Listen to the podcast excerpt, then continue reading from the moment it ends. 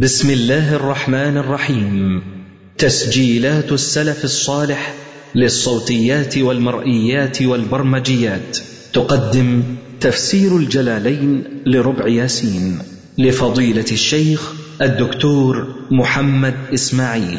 تفسير سورة القمر. إن الحمد لله نحمده ونستعينه ونستغفره ونعوذ بالله من شرور أنفسنا ومن سيئات أعمالنا. من يهده الله فهو المهتد ومن يضلل فلا هادي له.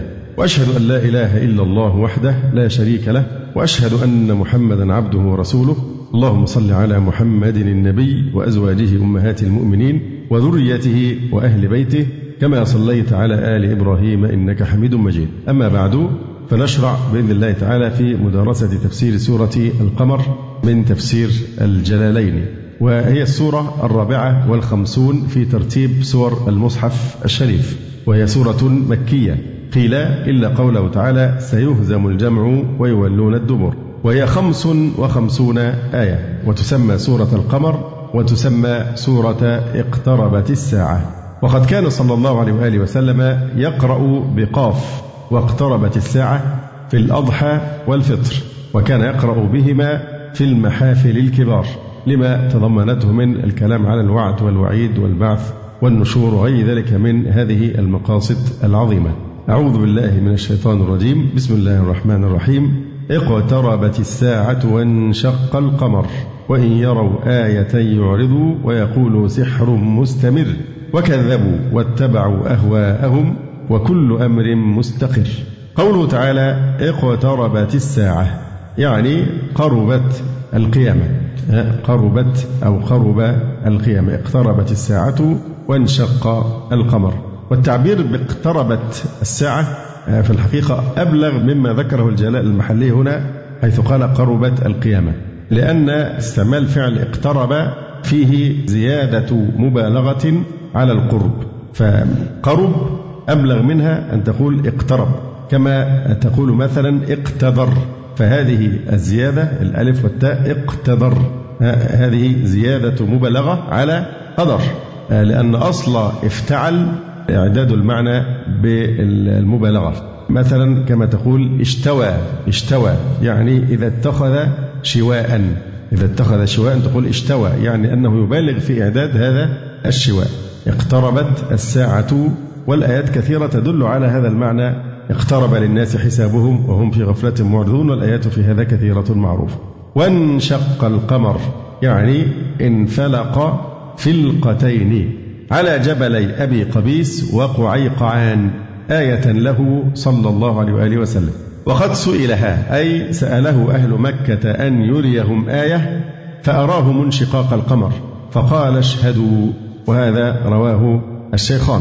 يعني روى الشيخان حادثة انشقاق القمر ولم يشير إلى نزول هذه الآيات بسبب ذلك. فالحديث الذي في الصحيحين ليس فيه ربط بين تفسير الآية الكريمة وبين حدوث معجزة انشقاق القمر. أما التصريح بسبب النزول فقد أخرجه الترمذي وقال حسن صحيح عن أنس بن مالك رضي الله عنه وفيه فانشق القمر بمكة مرتين فنزلت اقتربت الساعة إلى قوله تعالى سحر مستمر وأخرجه البيهقي والحاكم وغيرهما. اقتربت الساعة وانشق القمر. وبعض العلماء قال بتواتر روايات أحاديث انشقاق القمر كالحافظ ابن كثير رحمه الله تعالى. وهناك بعض الصور الحديثة تثبت حدوث الانشقاق في القمر وأن أثره واضح في الصور التي تلتقط بالأقمار الصناعية ونحو ذلك. وعثر على حجر قديم جدا كما ذكر ذلك الشيخ رحمة الله ابن خليل الرحمن الهندي في كتابه إظهار الحق. وفيه مناظرة لبعض قساوسة النصارى. فناقش مسألة انشقاق القمر وذكر أنه اكتشف حجر في بعض بقاع الهند مكتوب فيه كتب ليلة انشق القمر. والله تعالى أعلم بذلك. اقتربت الساعة وانشق القمر يعني حتى على قول الذين يقولون أن انشقاق القمر باعتباره معطوفا على اقتراب الساعة وأن المقصود به انشقاقه يوم القيامة فإن هذا لا ينفي وقوع معجزة انشقاق القمر كما في حديث الصحيحين أو في أحاديث الصحيحين. لكن جرت عادة المفسرين في أن يذكروا هذه المعجزة هنا عند تفسير هذه الآية الكريمة لأن السياق يدل على ذلك. فحينما سأله أهل مكة أن يريهم آية فأراهم انشقاق القمر فقال اشهدوا وإن يروا آية إن يروا يعني كفار قريش إن يروا آية أي معجزة له صلى الله عليه وآله وسلم كانشقاق القمر يعرض ويقول سحر مستمر أي هذا سحر مستمر يعني قوي من المرة أي القوة أو من الاستمرار أي دائم. إذا كلمة وإن يروا آية يعرض ويقول سحر مستمر كلمة مستمر هي صفة لإيه؟ لسحر. وفي هذا الوصف للسحر بأنه مستمر أربعة أقوال للمفسرين. القول الأول سحر مستمر أي دائم مضطرد من الاستمرار. أو القول الثاني مستمر يعني قوي محكم.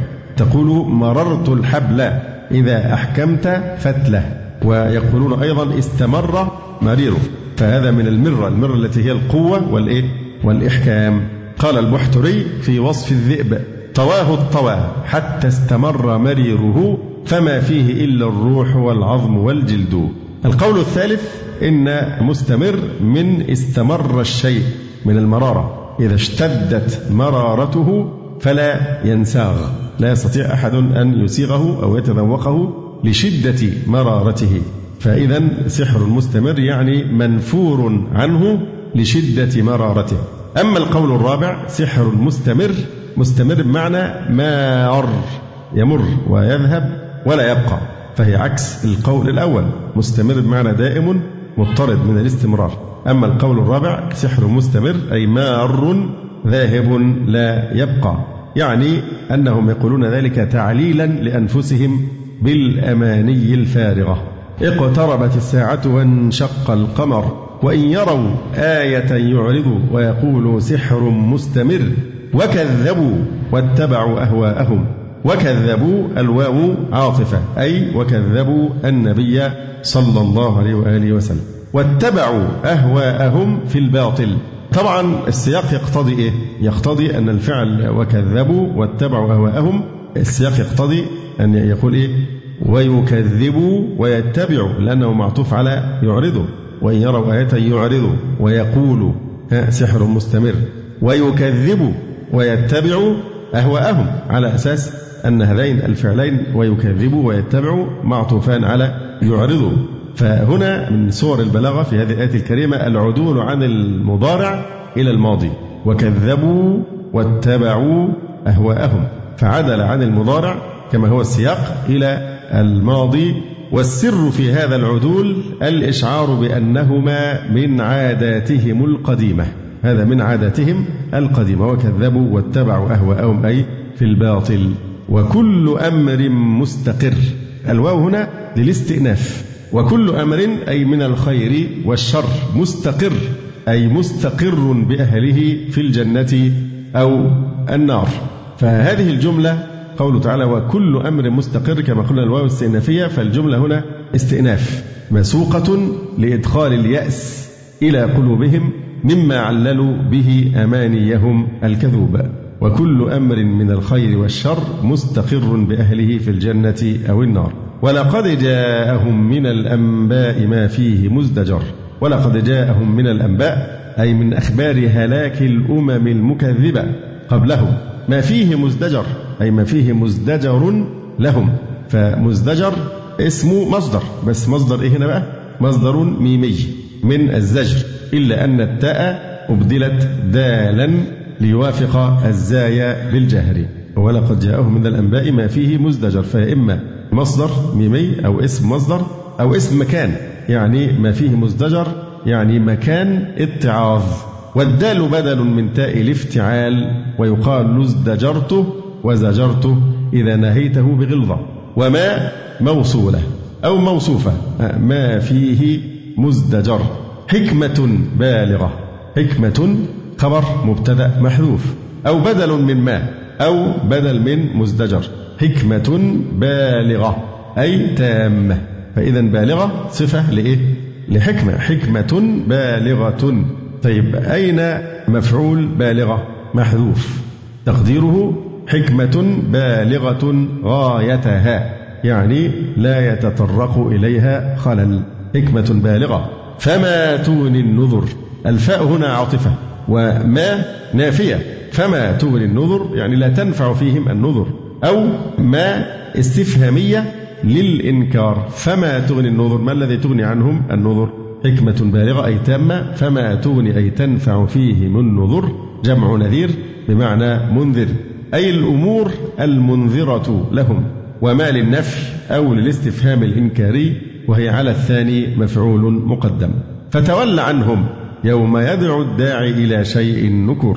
فتول عنهم الفاء هنا الفصيحة. فتول عنهم. وهو فائدة ما قبله وتم به الكلام. فتول عنهم. ما دام هذا حالهم أو إن كان هذا حالهم فتولى عنهم. يعني لا تناظرهم بالكلام لا تناظرهم ولا تجادلهم بالكلام بل أعرض عنهم وتولى عنهم ما دام هذا حالهم فتولى عنهم. فهنا وقوف التمام يعني وقوف التمام. ولذلك نجد في المصحف هناك الحرف الميم الذي يدل على هذا الوقوف اللازم لأنه يدل على تمام الكلام فتولى عنهم. فتقف هنا ثم تبدأ بقوله تعالى يوم يدعو الداعي إلى شيء نكر. يوم يدعو الداعي. ما ناصب يوم؟ فعل مقدر تقديره أذكر مضمر. أذكر يوم يدعو الداع هو إسرافيل عليه السلام. أو يخرجون من الأجداث يوم يدعو الداع فهذا هو ناصب يوم. وما إعراب جملة يوم يدعو الداع يدعو الداع آه جملة في محل جر بإضافة الظرف إليها وهو يوم. طبعا حذفت آه، الياء من يدعو خطا يوم يدعو الداع. في الرسم حذفت هذه الياء. فتولى عنهم هذه أمر أمر. تولى مش تولى فيش فعل ماض دي أمر. يوم يدعو الداع. أيضا هي تقرأ الداع أيضا وتقرأ الداعي. لكن قراءة الداعي الداع يعني بالكسرة بإسقاط الياء اكتفاء بالكسرة وهذا كثير في القرآن الكريم. يوم يدعو الداعي إلى شيء نكر بضم الكاف وسكونها يعني قراءتان إلى شيء نكر وشيء نكر أي منكر تنكره النفوس لشدته وهو الحساب. يوم يدعو الداعي إلى شيء نكر فسر الداعي هنا بأنه إسرافيل. خشعا أبصارهم. قوله تعالى هنا خشعا أبصارهم في قراءة أخرى خاشعا أبصارهم. من حيث اللغة يجوز أيضا خاشعة أبصارهم. خشعا لكن من حيث القراءات فيها خاشعا وخشعا على الجمع. خاشعا أبصارهم أي ذليلا فخاشعا أو خشعا حال. وفي قراءة خشعا بضم الخاء وفتح الشين المشددة. أبصارهم. خشعا أبصارهم. ما إعراب أبصارهم؟ فعل لإيه؟ اللي هو خشعا. يبقى هنا فاعل لإيه؟ خشعا أبصارهم. أما كلمة حال من الفعل فلعله يقصد كلمة إيه؟ خشعا. لكن الظاهر هنا أنه أبصارهم كأن هي حال كيف وهي مرفوعة لكن هي فاعل لخشعا الاسم الفاعل. خشعا أبصارهم يخرجون أي الناس من الأجداث أي القبور كأنهم جراد منتشر. ما إعراب جملة؟ كأنهم جراد منتشر.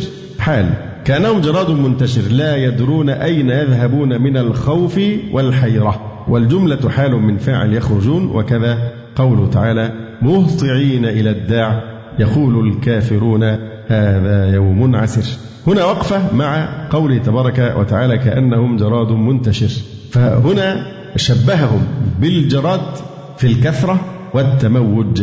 يقول القرطبي كأنهم جراد منتشر. وقال في موضع آخر يوم يكون الناس كالفراش المبثوث. هو لا تعارض هنا. إن مرة شبههم بالجراد ومرة أخرى شبههم بالفراش. يقول القرطبي فهما صفتان في وقتين مختلفين. أحدهما عند الخروج من القبور ويخرجون فزعين لا يهتدون. يعني فيتوجهون فيدخل بعضهم في بعض. يوم يكون الناس كالفراش المبثوث. ملهوش هدف معين يذهب إليه لكن بيختلط بعضه ببعض ويتداخل. فهم حينئذ عند الخروج من القبور كالفراش المبثوث بعضه في بعض. لا جهة له يقصدها. فإذا سمعوا المنادي أن هلموا للحساب والعرض فإذا سمعوا المنادي قصدوه عرفوا الوجهة واتجهوا إليها. فصاروا كالجراد المنتشر لأن الجراد له وجه يقصده. هذا كلام القرطبي رحمه الله تعالى.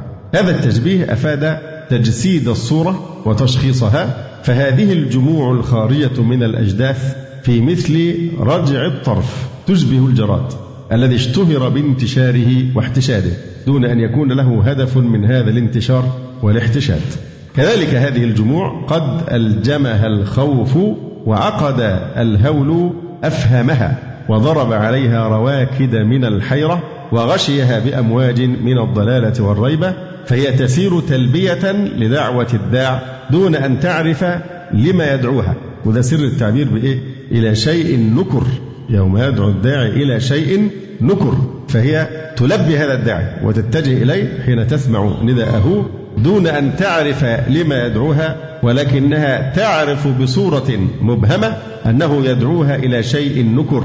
لا تكتنه حقيقته ولا تعرف فحواه. ولهذا قال تعالى فتول عنهم يوم يدعو الداعي إلى شيء نكر خشعا أبصارهم. يخرجون من الأجداث كأنهم جراد منتشر مهطعين إلى الداع. مهطعين حال أيضا من فاعل يخرجون. والإهطاع هو الإسراع مع مد الأعناق والتشوف بالأنظار بصورة دائمة لا تقلع عن التحديق. طبعا هذه صورة حية تجسد الشخص الفزع يعني المرتاع الذي يتطلع إلى ما يرتقبه من أهوال. زي كلمة ما قبل إيه؟ فهم مقمحون. إن جعلنا في أعناقهم أغلالا فهي إلى الأذقان فهم مقمحون. لا يرتد إليهم طرفهم وأفئدتهم هواء. فتجسيد لواقع القوم في هذه الأحوال. فمهطعين من الإهطاع والإهطاع شوف يجمع كم صفة؟ إسراع يسرع الجري إسراع. مع مد الأعناق والتشوف بالأبصار متطلعين بصورة دائمة لا تقلع عن التحديق. فهذا تصوير الفزع المرتاع الذي يتطلع إلى ما يرتقبه من أهوال. مهطعين إلى الداع أي مسرعين مادين أعناقهم إلى الداع. يقول الكافرون يقول الكافرون هنا استئناف. يقول الكافرون أي منهم هذا يوم عسر أي صعب على الكافرين. كما في سورة المدثر يوم عسير على الكافرين غير يسير. هذا يوم عسر أي صعب على الكافرين. فإذا جملة يقول الكافرون جملة استئنافية كأنها قد وقعت جوابا لسؤال عما نشأ من من وصف ذلك اليوم بالأهوال ووصف أهله بسوء الحال. كأنه قيل فما يكون حينئذ؟ كأنهم جراد منتشر مهطعين إلى الداع كأن سائلا يسأل فما يكون يومئذ؟ يأتي الجواب يقول الكافرون هذا يوم عسر ثم يقول تبارك وتعالى تأنيسا لنبيه صلى الله عليه وآله وسلم وتذكيرا بسنته الماضية في أن كلما أرسل رسول فهناك من يكذبونه فلست أول رسول يكذبه قومه. يقول تعالى كذبت قبلهم قوم نوح. قبل قريش كذبت قبلهم قوم نوح. فكذبوا عبدنا وقالوا مجنون وازدجر. لاحظ هنا أن الفعل التكذيب تكرر في الآية الكريمة. كذبت قبلهم قوم نوح فكذبوا عبدنا. فما الجواب عن ذلك؟ هل في هذا تكرار؟ قيل إن كذبت قبلهم قوم نوح إن قوم نوح كذبوا جميع المرسلين. فالتكذيب الأول لجميع المرسلين والتكذيب الثاني فكذبوا عبدنا تكذيب لنوح خاصة. أو كذبت قبلهم قوم نوح نبيهم نوحا عليه السلام. لكن أعاد الله سبحانه وتعالى لفظ التكذيب ونسبه إلى وجعل المكذب هو إيه؟ مش نوح بقى. قال فكذبوا عبدنا. يعني ومن الذي كذبوه؟ إنه ليس شخصا عاديا لكن هذا إيه؟ عبدنا. فلا شك أن هذه الإضافة إضافة تشريف لنوح عليه السلام وبيان لرفعة مقامه عند الله تبارك وتعالى.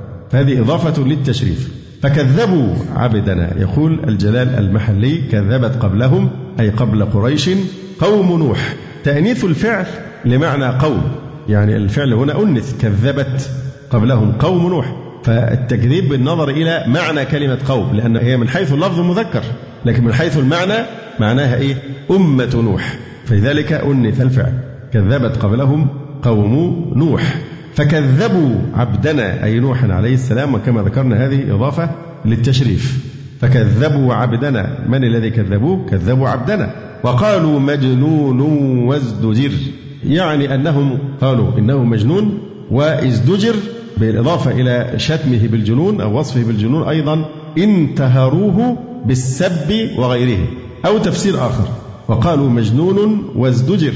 هذا من قولهم. يعني مجنون وقد ازدجرته الجن وتخبطته وذهبت بلبه. فهي استمرار لسبهم. واضح لكن ازدجر يبقى معطوف على وقالوا. وقالوا مجنون وازدجر يعني ازدجروه أي انتهروه بالسب وغيره. التفسير الثاني وقالوا مجنون وازدجر فهذا كله مقول قولهم. مجنون وازدجر يعني ازدجرته الجن وتخبطته وذهبت بلبه حاشاه عليه وعلى نبينا الصلاة والسلام. فدعا ربه أني مغلوب فانتصر. فدعا ربه يعني فدعا عليهم نوح ربه. أني بالفتح أي بأني مغلوب فانتصر. ومعنى مغلوب يعني أنهم غلبوني بتمردهم. فانتصر أي انتقم لي منهم يا رب. ففتحنا أبواب السماء وفي قراءة ففتحنا بالتخفيف والتجديد. ففتحنا أو ففتحنا قراءة أخرى. أبواب السماء بماء منهمر أي منصب انصبابا شديدا لأن المنهمر هو المنصب بشدة وغزارة. يقال همر الدمع وهمر الماء إذا صبه الماء المنهمر المنصب بشدة وغزارة. ففتحنا أبواب السماء بماء منهمر. الباء للتعدية على المبالغة. يعني لما تقرأ الآية الكريمة ففتحنا أبواب السماء. الباب بيفتح بإيه؟ بمفتاح مثلا. فجعل الذي فتح أبواب السماء هو إيه؟ ماء منهمر. فهنا الباء للتعدية على المبالغة حيث جعل الماء كالآلة التي يفتح بها كما تقول فتحت بالمفتاح ويجوز أن تكون الباء للملابسة يعني ففتحنا أبواب السماء بماء متلبسة بماء منهمر فتكون في موضع نصب على الحال. وفجرنا الأرض عيونا. ما إعراب عيونا؟ تمييز منصوب. وفجرنا الأرض. التفجير هو تشقيق الأرض عن الماء. تنشق الأرض ويخرج منها الماء. فالتفجير هو تشقيق الأرض عن الماء. وفجرنا الأرض عيونا وفي قراءة عيونا لمناسبتها للياء. عيون طبعا جمع عين الماء. وهي ما يفور من الأرض مستديرا كاستدارة عين الحيوان. ويقال للعين ينبوع. وفجرنا الأرض عيونا أي تنبع. فالتقى الماء على أمر قد قدر. فالتقى الماء ما نوع ال في الماء للجنس؟ يعني الماء سواء كان ماء السماء أو ماء الأرض. فال هنا للجنس. فالتقى الماء أي ماء السماء والأرض على أمر قد قدر. على أمر أي على حال قد قدر أي قضي به في الأزل.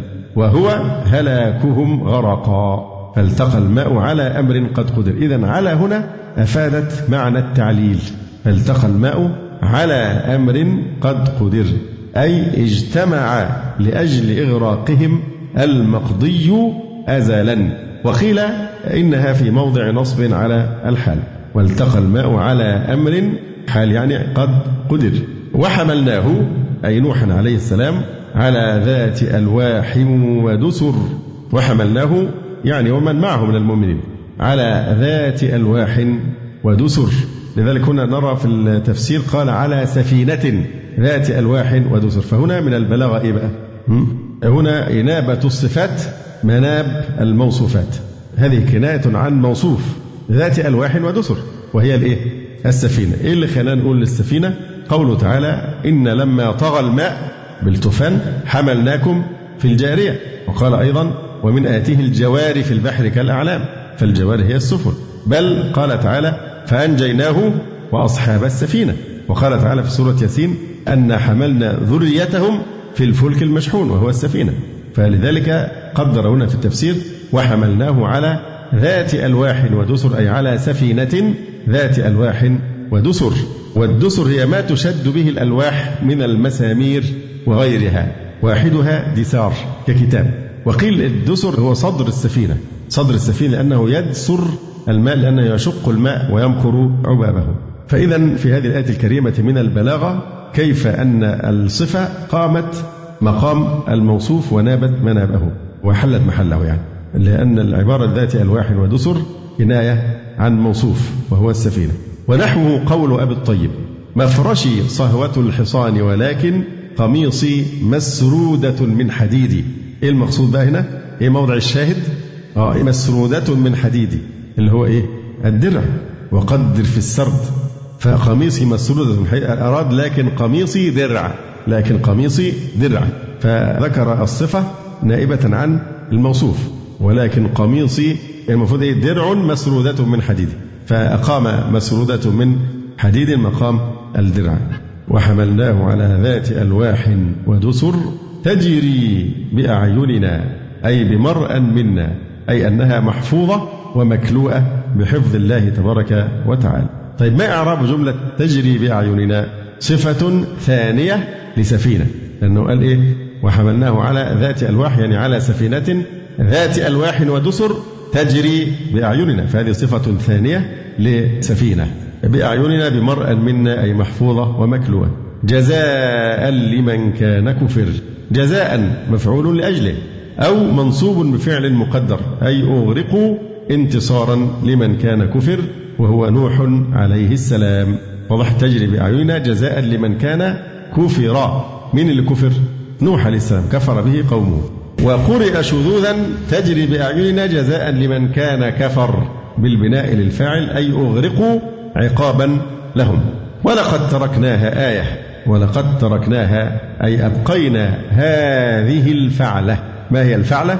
الإغراق. ولقد تركناها أي هذه الفعلة آية لمن يعتبر بها. والمقصود هنا أنه شاع خبرها واستمر لتبقى آية لمن يأتي بعده. وعبرة. ويمكن أن يكون الترك على باب من الناحية الحسية. ولقد تركناها يعني على جبل الإيه؟ الجودي. ولقد تركناها آية وهي فعلا سبحان الله هناك فيلم مشهور قوي اسمه سفينة نوح. في بعض الجبال في تركيا بعثة علمية غربية ذهبت إلى هناك ومصورين بأجهزة حديثة جدا جسم السفينة في نفس الجبل اللي هو الجودي هذا في بحث طويل أوي أوي. العجيب إن الباحثين رغم كونهم ينتمون للغرب يعني والغرب نصراني فيحتج بقى بالتوراة أو بالإنجيل. لكنه رجح لأن كتبهم فيها تحديد لمكان السفينة فهذا البحث يثبت أن هذا التحديد خطأ وأن الصحيح هو ما جاء في القرآن الكريم وهو أنها استقرت على واستوت على الجودي فهذا البحث يثبت أنها فعلا استقرت على جبل جودي وقاموا بتصوير بأجهزة حديثة كل أجزاء السفينة وحدودها على رأس هذا الجبل. فهي أيضا تناسب قوله تعالى ولقد تركناها آية أي السفينة نفسها. أو تركناها يعني جعلناها عبرة يسمع بها كل الأجيال ممن يأتي بعدهم ولقد تركناها آية لمن يعتبر بها أي شاع خبرها واستمر. فهل من مدكر؟ من هنا حرف جر زائد. فهل من مدكر؟ طيب لما نقول بقى فهل من مدكر؟ المن حرف جر زائد. ما إعراب مدكر. آه مجرور لفظا مرفوع محلا على أنه مبتدأ محذوف الخبر. تقدير الخبر موجود. فهل من مدكر؟ يعني هل مدكر موجود؟ فهل مدكر أي معتبر ومتعظ بها؟ وأصلها فهل من مذتكر؟ مذتكر. أبدلت التاء دالا مهملة لتواخي الذال في الجهر. وكذا المعجمة وأدغمت فيها. يبقى أصلها مذتكر. فأبدلت التاء دالا وأيضا المعجمة وأدغمت فيها. فهل من مدكر؟ طبعا هذا الموضع من السورة قد تكرر. فهل من مدكر؟ والتكرار هنا فائدته أن يجدوا عند سماع كل نبأ اتعاظا لأن ناقشنا هذه المسألة من قبل. تذكرون في سورة إيه؟ في الرحمن. صحيح مظبوط. لكن أول ما درسناه درسناه في تفسير سورة القتال. الذين كفروا وصدوا عن سبيل الله. البحث كان اسمه إيه بقى؟ إذا احتمل اللفظ التأسيس والتوكيد ترجح حمله على التأسيس لأن في إضافة معنى جديد. فصدوا مثلا صدوا كلمته فصد عني. يعني أعرض. لكن الذين كفروا وصدوا غيرهم عن الدخول في الإسلام. فهنا في معنى في تعدي. فلو قلنا الذين كفروا وصدوا بمعنى الفعل لازم صدوا يعني أعرضوا فهذا يكون توكيدا فقط. لكن إذا قلنا الذين كفروا في أنفسهم وصدوا غيرهم فهنا تأسيس لمعنى جديد. أي لفظ متى ما دار بين التأسيس والتوكيد فيترجح حمله على التأسيس. كقوله تعالى في سورة الرحمن فبأي آلاء ربكما تكذبان؟ هذا ليس تكرارا. وإنما هذا تأسيس لمعنى جديد في كل آية من هذه الآيات التي فيها. فبأي آلاء ربكما تكذبان إشارة إلى النعم التي سبق ذكرها في الآيات التي قبلها فهي مختلفة ها؟ ونظائرها كثيرة في القرآن الكريم. كذلك هنا في هذه السورة فهل من مدكر؟ فهذا إشارة إلى أن يجددوا عند سماع كل نبأ اتعاظا. فعند سماع قصة نوح في آخرها يجدد الإنسان الاتعاظ بخبرهم وكذلك في قصة ثمود وهود ونحو ذلك. فكيف كان عذابي ونذر؟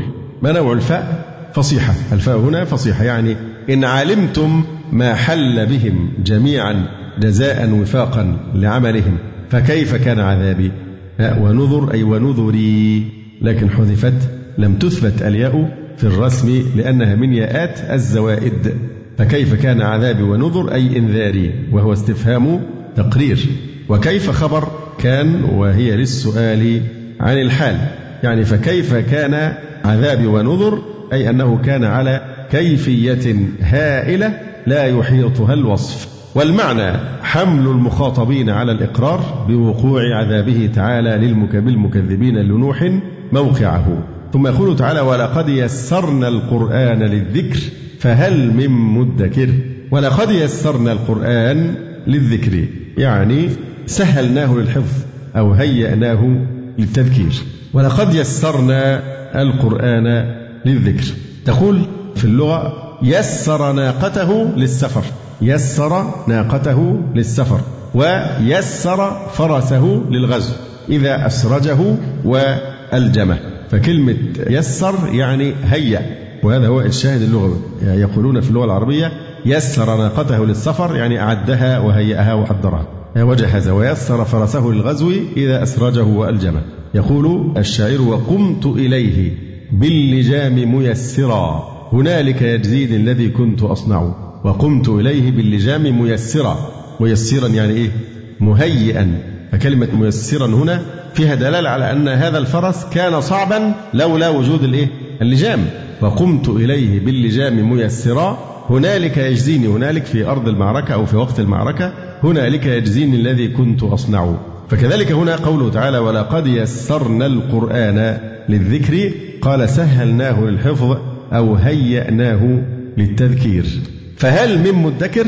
يعني متعظ به وحافظ له والاستفهام بمعنى الأمر يعني احفظوه واتعظوا به. وليس يحفظ من كتب الله عن ظهر قلب غيره.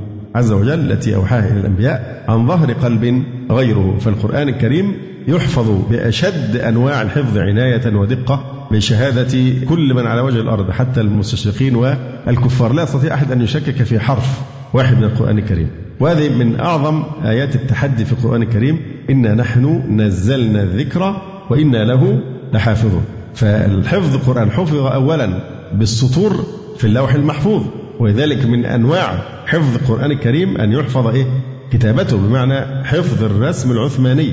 كتابة المصحف لابد أن تستبقى بهذه الصورة بدون أي تغيير وده علم مستقل. علم الإيه؟ الخط العثماني أو الرسم العثماني علم مهم جدا. ولابد طالب العلم أن يتلقاه أيضا. كيف يكتب المصحف؟ فهذا حفظ بالسطور وهناك حفظ في الصدور. فهيئ القرآن الكريم ويسر حفظه سواء بالسطور كتابة أو في الصدور عن طريق قلوب الحفاظ. فهل من مدكر؟ يعني يقول الله سبحانه وتعالى إنه كلامي ومع ذلك فقد يسرت حفظه حتى إن الصبي الصغير للسبع سنوات يمكن أن يستظهر القرآن كله مع أنه كلام الله. فهذا بسبب تيسير الله عز وجل القرآن الكريم للحفظ. فإذا الاستفهام هنا بمعنى الأمر. يعني فهل من مدكر يعني احفظوه واتعظوا به. ولذلك قال أبو بكر الوراق وابن شوذب في تفسير هذه الآية فهل من مدكر فهل من طالب خير وعلم فيعان عليه؟ إذا أردت حفظه فإن الله يعينك عليه. فهل من مدكر هل من طالب خير وعلم فيعان عليه؟ وقال محمد بن كعب فهل من مدكر؟ يعني فهل من منزجر عن المعاصي؟ فكما نرى فهم العلماء هذه الآية على أنها حث على قراءة القرآن الكريم وتعلمه. ولذلك قال ابن عباس رضي الله عنهما لولا أن الله يسره على لسان الآدميين لما استطاع أحد من الخلق أن يتكلم بكلام الله عز وجل. ثم يقول تبارك وتعالى كذبت عاد فكيف كان عذابي ونذر؟ إنا أرسلنا عليهم ريحا صرصرا في يوم نحس مستمر. تنزع الناس كأنهم أعجاز نخل منقعر. فكيف كان عذابي ونذر؟ ولقد يسرنا القرآن للذكر فهل من مدكر؟ كذبت عاد أي نبيهم هودا عليه السلام. فعذبوا فكيف كان عذابي ونذر؟ أي كيف كان عذابي وإنذاري لهم بالعذاب قبل نزوله؟ أي وقع موقعه. نفس العذاب الذي كانوا يحذرونه والنذر التي كانوا ينذرونها وقعت كما هددهم بها الله سبحانه وتعالى قبل يعني نزول العقاب والعذاب. كذبت عاد أي نبيهم هودا فعذبوا فكيف كان عذابي ونذري؟ كيف كان إنذاري لهم بالعذاب؟ قبل نزوله الجواب وقع موقعه وبينه بقوله فشرح شرح هذا العذاب. كيف كان؟ إنا أرسلنا عليهم ريحا صرصرا أي شديد الصوت. الصرصر هي الريح الشديدة الهبوب حتى يسمع صوتها وهو مضاعف صر وتكرير الأحرف إشعار بتكرير العمل مثل كب وكبكب ونه ونهنه فهذا يدل على تكرره. هنا تفصيل في معنى قوله تبارك وتعالى هو في سورة فصلت. ويقول الشنقيطي رحمه الله تعالى فأرسلنا عليهم ها أي عاد ريحا صرصرا في أيام نحسات قوله تعالى هنا الصرصر يقول الشنقيطي وزنه بالميزان الصرفي إيه بقى؟ فعفل. وفي معنى الصرصر لعلماء التفسير وجهان معروفان أحدهما أن ريح الصرصر هي الريح العاصفة الشديدة الهبوب التي يسمع لهبوبها صوت شديد.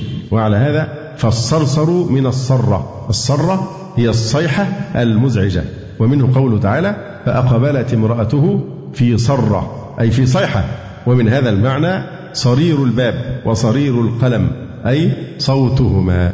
أما الوجه الثاني فهو أن الصرصر من الصر الصر هو البرد الشديد المحرق. يقولون هذا البرد الشديد المحرق يعني يحرق بالبرد بشدة برده كما تحرق الإيه؟ النار بشدة حرها. ومنه على أصح التفسيرين قوله تعالى كمثل ريح فيها صر أي فيها برد شديد محرق. ومنه قول حاتم الطائي يأمر فتاه أو عبده يقول أوقد فإن الليل ليل قر والريح يا واقد ريح صر. عل يرى نارك من يمر إن جلبت ضيفا فأنت حر. أوقد فإن الليل ليل قر أو قر أو ليل قر. أوقد فإن الليل ليل قر والريح يا واقد ريح سر عل يرى نارك من يمر. إن جلبت ضيفا فأنت حر. طبعا لا عجب لأن هذا هو حاتم آه، الطائي معدن الكرم يعني في العرب. فقوله ريح صر أي باردة شديدة البرد. يقول الشنقيطي والأظهر أن كلا القولين صحيح وأن الريح المذكورة جامعة بين الأمرين فهي عاصفة شديدة الهبوب وهي باردة شديدة البرد. وما ذكره جل وعلا من إهلاكه عادا بهذه الريح الصر أو الصرصر في تلك الأيام النحسات أي المشؤومات النكدات لأن النحس ضد السعد وهو الشؤم وهذا جاء موضحا في آيات من كتاب الله تعالى. بين تعالى في بعضها عدد الأيام والليالي التي أرسل عليهم الريح فيها كقوله تعالى وأما عاد فأهلكوا بريح صرصر عاتية سخرها عليهم سبع ليال وثمانية أيام حسوما. فترى القوم فيها صرعى كأنهم أعجاز نخل خاوية. فهل ترى لهم من باقية؟ وفي قوله تعالى أيضا وفي عاد إذ أرسلنا عليهم الريح العقيم ما تذر من شيء أتت عليه إلا جعلته كالرميم. وقال تعالى إنا أرسلنا عليهم إيه؟ ريحا صرصرا في يوم نحس مستمر تنزع الناس كأنهم أعجاز نخل منقعر وقال تعالى بل هو ما استعجلتم به ريح فيها عذاب أليم تدمر كل شيء بأمر ربها. وهذه الريح الصرصر هي المراد بصاعقة عاد. في قوله تعالى فقل أنذرتكم صاعقة مثل صاعقة عاد وثمود. وقرأ هذا الحرف نافع وابن كثير وأبو عمرو في أيام نحسات بسكون الحاء. وعليه فالنحس وصف أو مصدر نزل منزلة الوصف. وقرأه ابن عامر وعاصم وحمزة والكسائي نحسات بكسر الحاء ووجهه ظاهر. ومعنى النحسات المشؤومات النكدات. وقال صاحب الدر المنثور وأخرج الطسطي عن ابن عباس رضي الله عنهما أن نافع بن الأزرق قال له أخبرني عن قوله عز وجل قال له قل مين؟ لابن عباس. سؤالات نافع بن الأزرق مشهورة جدا لابن عباس في آيات القرآن. قال له أخبرني عن قوله عز وجل في يوم نحس. قال النحس البلاء والشدة. قال وهل تعرف العرب ذلك؟ قال نعم. أما سمعت زهير ابن أبي سلمى يقول سواء عليه أي يوم أتيته؟ أساعة نحس تتقى أم بأسعدي؟ وتفسير النحس بالبلاء والشدة تفسير بالمعنى لأن الشؤم بلاء وشدة. ومقابلة زهير النحس بالأسعد في بيته يوضح ذلك وهو معلوم. ثم يقول العلامة الشنقيطي رحمه الله تعالى ويزعم بعض أهل العلم أنها أي الأيام النحسات المشؤومة أنها من آخر شوال وأن أولها يوم الأربعاء وآخرها يوم الأربعاء ولا دليل على شيء من ذلك. طبعا موضوع الشؤم بقى من بعض الأزمنة أو الأمكنة أو الأشياء. هذا موضوع يطول الكلام فيه موضوع التطير أو التشاؤم. هذا مما نهى عنه يعني الإسلام. لكن بعض المفسرين عند تفسير هذه الآية الكريمة في يوم نحس مستمر ذكروا هذه الأشياء. فبعضهم يقول أنها كانت يوم الأربع الذي لا يدور. الأربع الذي لا يدور يعني إيه؟ آخر أربعاء الذي ليس بعده إيه؟ أربعاء آخر في آخر الشهر يعني. فما يذكره بعض أهل العلم من أن يوم النحس المستمر هو يوم الأربعاء الأخير من الشهر أو يوم الأربعاء مطلقا. ويزعمون أن يوم الأربعاء فيه ساعة إيه؟ نحس والعياذ بالله بل منهم من أضله الشيطان إلى حد أنه يدعي أن في يوم الجمعة والعياذ بالله ساعة نحس. وهذه مضادة قبيحة للوحي الشريف الذي أثبت العكس تماما وأن في يوم الجمعة ساعة إجابة على خلاف في تعيينها. يقول الشيخ حتى إن بعض المنتسبين لطلب العلم وكثيرا من العوام صاروا يتشاءمون بيوم الأربعاء الأخير من كل شهر. حتى إنهم لا يقدمون على السفر والتزوج ونحو ذلك فيه.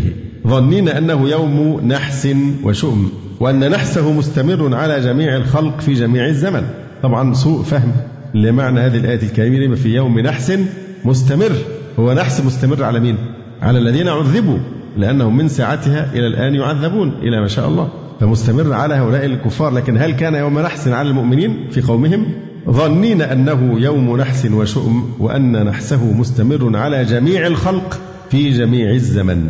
لا أصل له ولا معول عليه ولا يلتفت إليه من عنده علم لأن نحس ذلك اليوم مستمر على عاد فقط الذين أهلكهم الله فيه.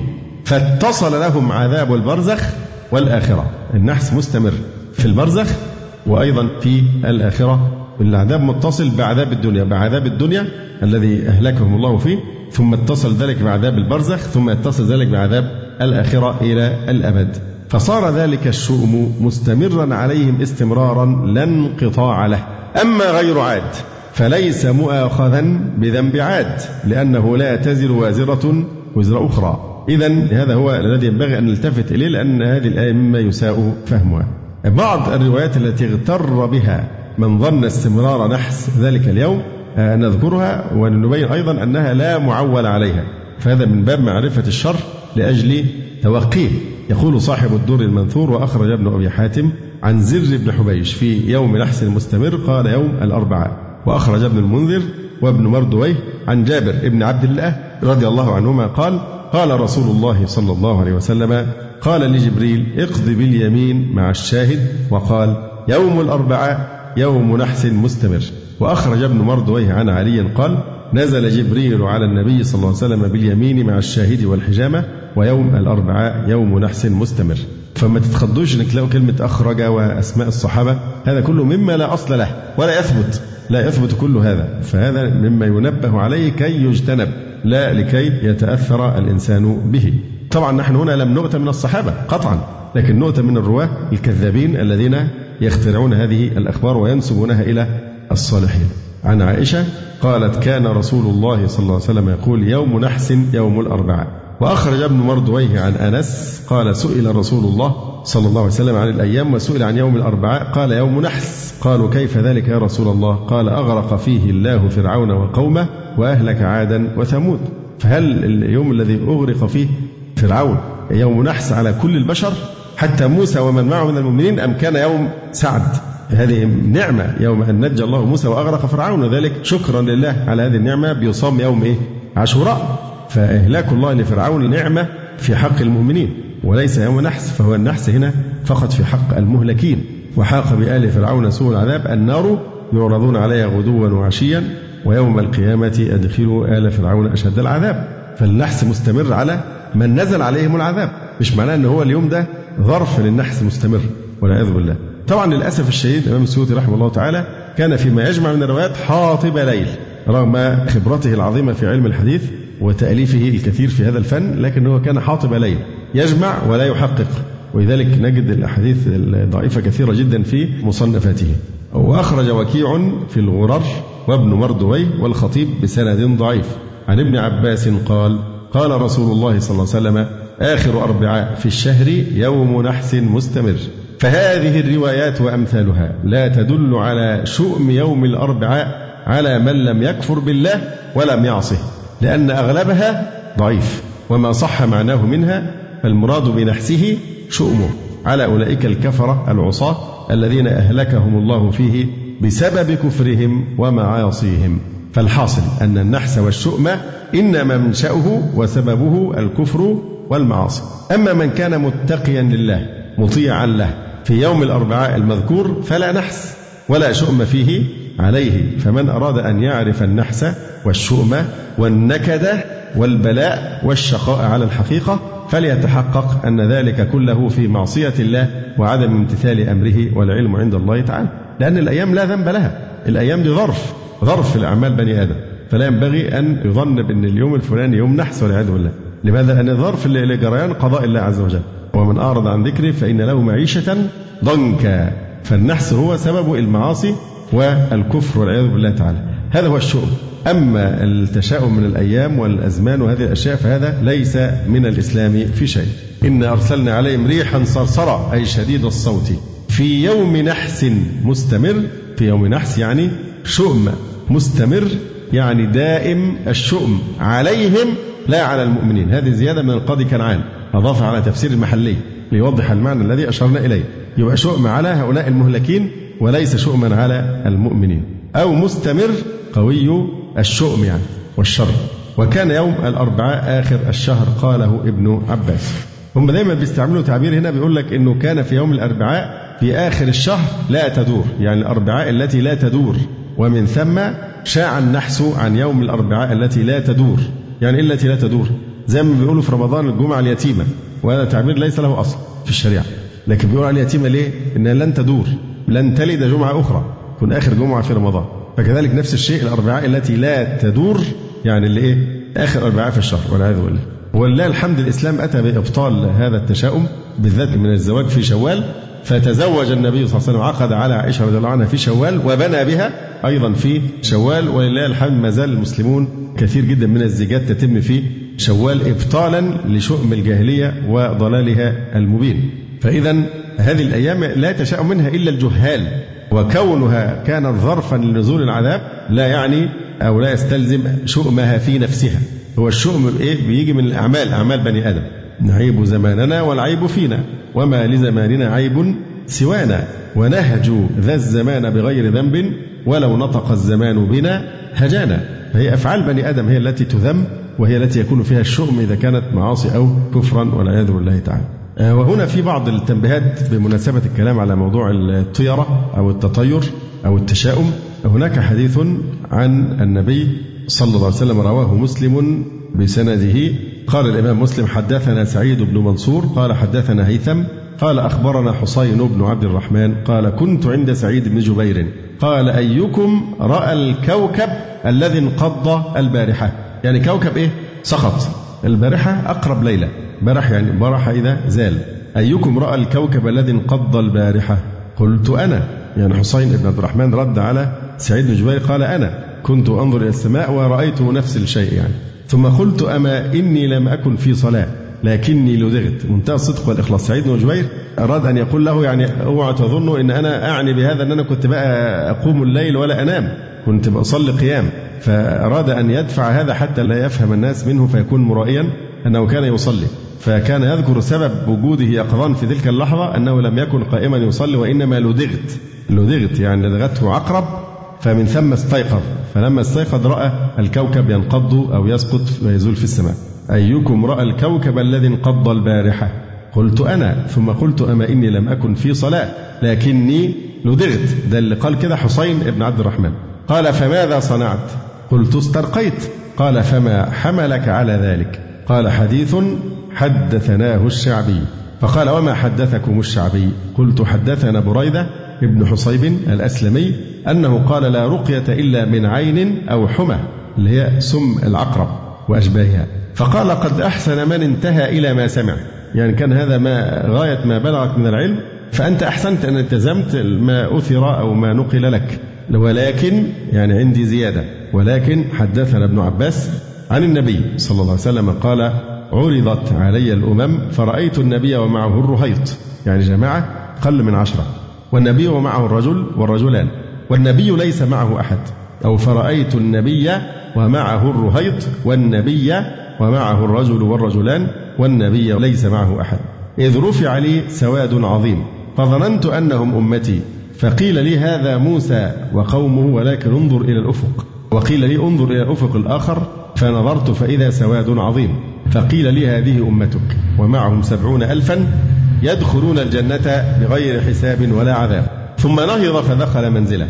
فخاض الناس في أولئك الذين يدخلون الجنة بغير حساب ولا عذاب. فقال بعضهم فلعلهم الذين صحبوا رسول الله صلى الله عليه وسلم. وقال بعضهم فلعلهم الذين ولدوا في الإسلام ولم يشركوا بالله.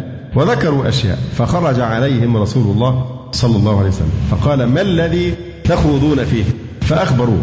فقال هم الذين لا يرقون ولا يسترقون. شيخ الإسلام ابن تيمية يرى أن زيادة يرقون وهم من الراوي.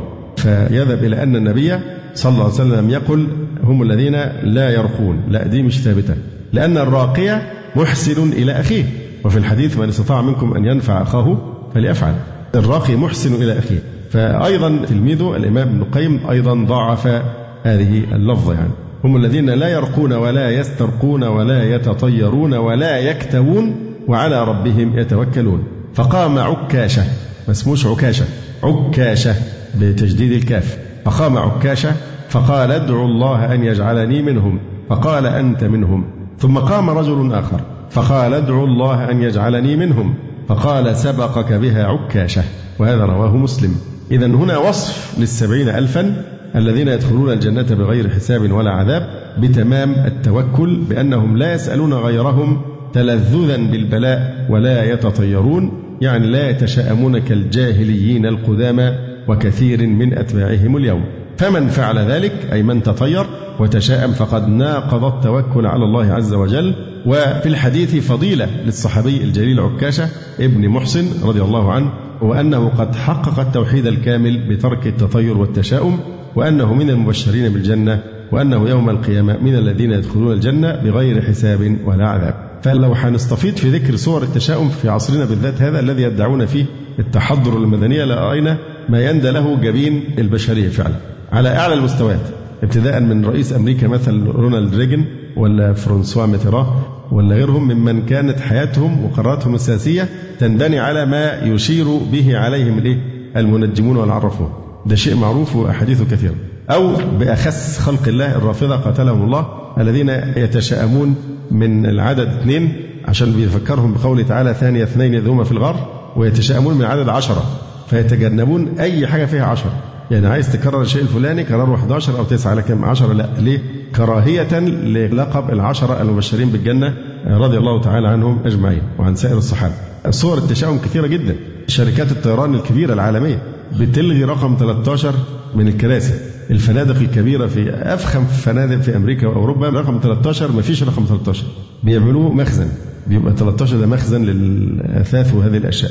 لكن ما فيش واحد يسكن في رقم 13 ليه؟ لأنهم يتشائمون من رقم 13 وأشياء كثيرة جدا يطول الكلام فيها. وعندنا هنا أيضا كثير من صور التشاؤم زي ما يجي واحد يهجم عليه واحد وهو قاعد فيقول له خير يا طير. نفس كلام الجاهلية. زجر الطير. خير يا طير يعني أنت جايب معاك شر. أنت شؤم عليك. خير يطير.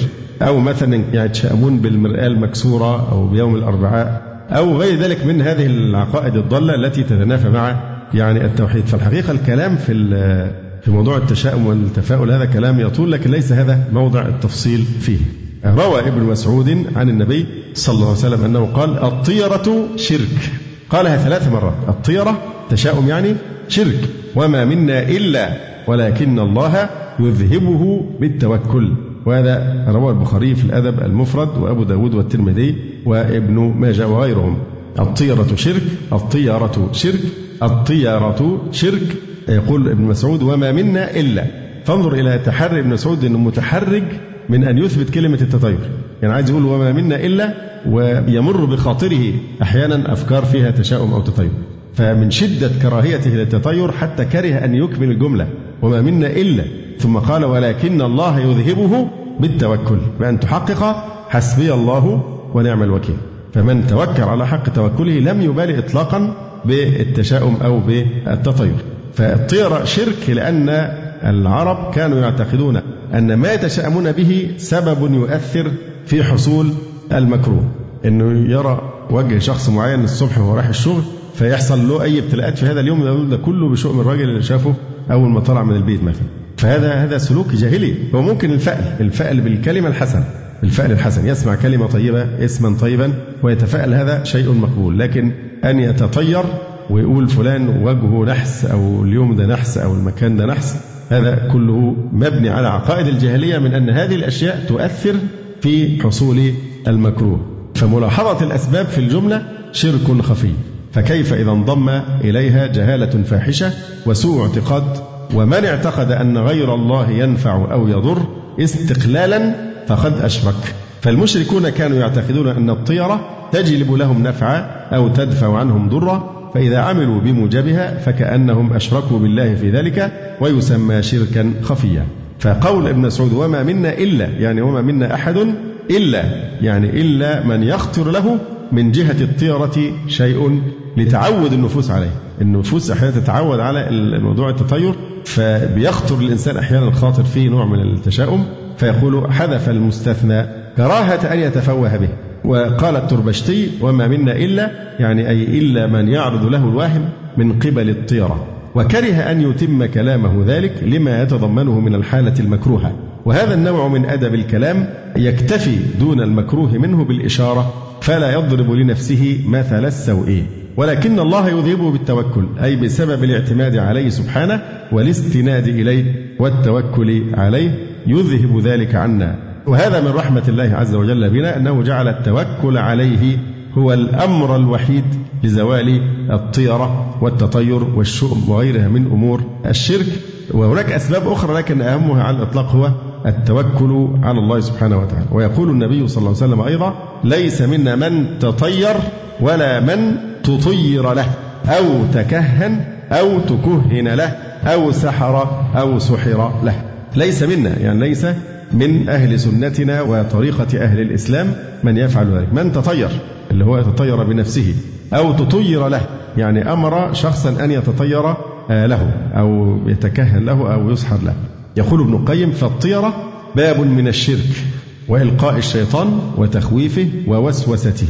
يكبر ويعظم شأنها على من أتبعها نفسه واشتغل بها وأكثر العناية بها وتذهب وتضمحل عمن لا يلتفت إليها ولا يلقي إليها باله ولا يشغل بها نفسه وفكره. واعلم أن من كان معتنيا بها تطير أو الطيرة قائلا بها كانت إليه أسرع من السيل إلى منحدره وتفتحت له أبواب الوسواس فيما يسمعه ويراه ويعطاه ويفتح له الشيطان فيها من المناسبات البعيدة والقريبة في اللفظ والمعنى ما يفسد عليه دينه وينكد عليه عيشه لأن كل حاجة ممكن تتأول بأسوأ احتمال بسبب التشاؤم. إذا أهدي إليه السفرجل يتشائم لأن سفرجل يبقى سفر وجلاء. إذا رأى يا سمينا أو سمع اسمه تطير به. يقول ياس ومين يأس ومين يأس ومين المين هو الموت يعني. وإذا رأى سوسنة نبات السوسن أو سمع كلمة سوسنة يقول سوء يبقى سنة سوسنة. وإذا خرج من داره فاستقبله أعور أو أشل أو أعمى أو صاحب أفة تطير به وتشاءم بيومه. وحال من تطير وتشاءم كحال من غلبته الوساوس في الطهارة. فلا يلتفت إلى علم ولا إلى ناصح. وهذه حال من تقطعت به أسباب التوكل وتقلص عنه لباسه بل تعدى منه. ومن كان هكذا فالبلاء إليه أسرع والمصائب به أعلق والمحن له ألزم بمنزلة صاحب الدمل والقرحة الذي يهدي إلى قرحته كل مؤذن. أنت أصلك عندك قرحة. تستدعي لها الذباب والكذا وكذا والمتطير متعب القلب منكر الصدر كاسف البال سيء الخلق يتخيل من كل ما يراه أو يسمعه أشد الناس خوفا وأنكدهم عيشا وأضيق الناس صدرا وأحزنهم قلبا. كثير الاحتراز والمراعاة لما لا يضره ولا ينفعه وكم قد حرم نفسه بذلك من حظ ومنعها من رزق وقطع عليها من فائدة.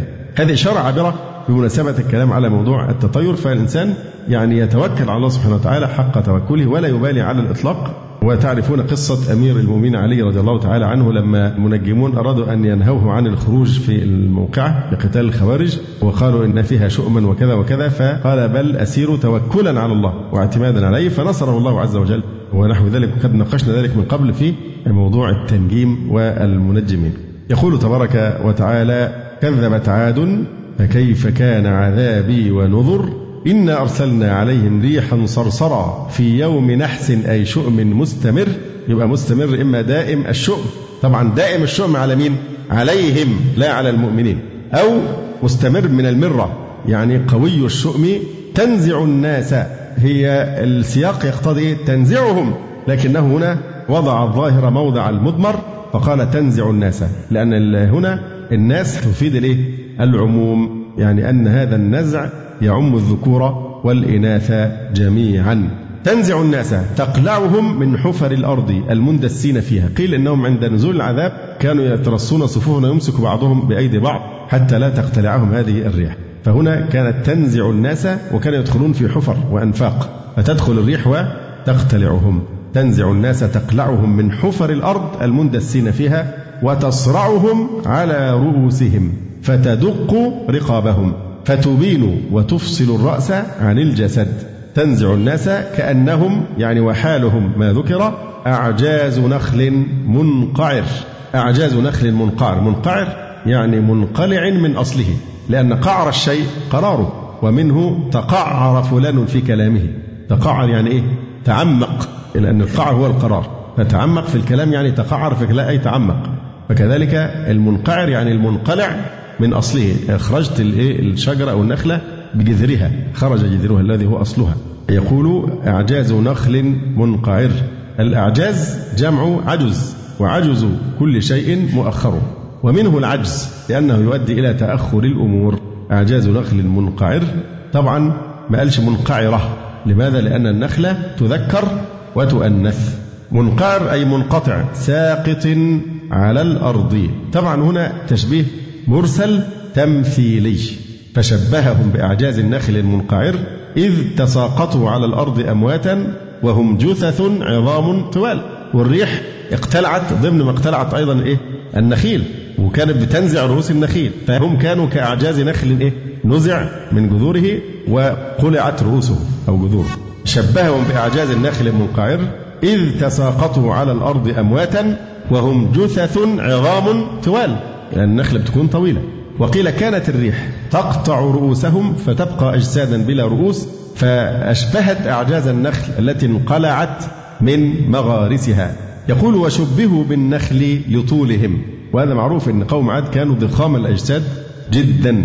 وذكر هنا وأنث في الحاقة. قال أعجاز نخل إيه؟ خاوية. مؤنثة. أما في هنا فهي إيه؟ مذكرة. أعجاز نخل منقعر فكلمة نخل تذكر وتؤنث. طبعا السبب في ذلك هو مراعاة الفواصل في الموضعين سواء في سورة الحقة أو في سورة القمر. فكيف كان عذابي ونذر؟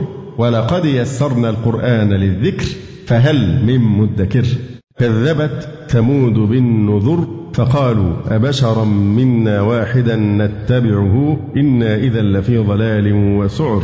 قوله تعالى كذبت ثمود بالنذر النذر جمع نذير بمعنى منذر. أي كذبوا بالنذر أي بالأمور التي أنذرهم بها نبيهم صالح عليه وعلى نبينا الصلاة والسلام إن لم يؤمنوا به ويتبعوه. فقالوا أبشرا منا واحدا نتبعه. فقالوا أبشرا منصوب على الاشتغال يعني أنه منصوب بفعل مضمر يفسره ما بعده. يعني أنتبع بشرا منا واحدا قوله تعالى فقالوا أبشرا كما قلنا هذا منصوب على الاشتغال بتقدير فعل أو بإضمار فعل يفسره ما بعده. يفسره ما بعده في قوله إيه؟ أبشرا منا واحدا نتبعه. يبقى نتبعه يفسر هذا الفعل الناصب في قوله أبشرا يعني أن نتبع بشرا منا واحدا نتبعه أبشرا منا ما يعرب منا؟ صفة لبشر في محل نصب. واحدا أيضا صفة ثانية لبشر. أبشرا منا واحدا صفتان لبشرا نتبعه هذا الفعل مفسر للفعل الناصب له الفعل المضمر قبل كلمة أبشرا يعني أنتبع بشرا منا واحدا نتبعه والاستفهام بمعنى النفي والمعنى كيف نتبعه؟ ونحن جماعة كثيرة وهو واحد منا وليس بملك. أبشرا يعني وليس بملك منا واحدا مع أننا جمع كثير وهو واحد فلا نتبعه. أبشرا منا واحدا نتبعه. إنا إذا لفي ضلال وسعر. إنا إذا أي إن اتبعناه لفي ضلال وسعر. اللام المزحلقة. إنا إذا لفي ضلال أي في ذهاب عن الصواب. وسعر أي جنون. يقال ناقة مسعورة إذا هاجت. وكلب مسعور. وكلمة سعر إذا قلنا إنها مفرد فهي بمعنى الجنون كما شرحها جلال المحلي. أما إذا قلنا إنها جمع فهي جمع سعير وهو النار. إن إذا لفي ضلال وسعر. فهنا المحلي قال إن السعر بمعنى الجنون كما توصف الناقة بأنها مسعورة أو الكلب بأنه مسعور. ألقي الذكر عليه من بيننا؟ ألقي بتحقيق الهمزتين هذه قراءة. قراءة أخرى بتسهيل الثانية وإدخال ألف بينهما على الوجهين وتركه. ألقي الذكر عليه. هذا استفهام إنكاري. يعني لم يوحى إليه شيء. ألقي الذكر. الذكر هنا بمعنى الوحي. إن نحن نزلنا الذكر. فالذكر الوحي. عليه من بيننا. يعني يقصدون بهذا الاستفهام الإنكاري النفي. يعني لم يوحى إليه. بل هو كذاب أشر. بل هو كذاب في قوله إنه أوحي إليه ما ذكره بل هو كذاب أشر. أشر أي متكبر بطر والأشر هو الشديد البطر والكبر. فأشر هنا صيغة مبالغة أو صفة مشبهة مثل حذر ويقظ. قال تعالى سيعلمون غدا من الكذاب الأشر. طبعا هنا يقدر قبل قوله تعالى سيعلمون غدا مقول قول محذوف. يعني هي كلمة سيعلمون غدا مقول قول والفعل القول محذوف. لذلك قال المحلي قبلها إيه؟ قال تعالى سيعلمون غدا. لكن أنت إذا قرأت الآية ألقي الذكر عليه من بيننا بل هو كذاب أشر سيعلمون غدا. من القائل سيعلمون غدا؟ الله سبحانه وتعالى. ذلك هنا يقدر فعل القول. قال تعالى سيعلمون غدا. من الكذاب الأشر؟ فإذا جملة سيعلمون مقول قول محذوف. تكون في محل نصب. تقدير للقول قال تعالى سيعلمون غدا والسين هنا للاستقبال. سيعلمون غدا يعني في الآخرة. وسيعلمون غدا من الكذاب الأشر. طبعا الكذاب الأشر هم أنفسهم بأن يعذبوا على تكذيبهم لنبيهم صالح عليه وعلى نبينا الصلاة والسلام. لكن هنا في هذه الآية سيعلمون غدا من الكذاب الأشر. فيها فن الإبهام.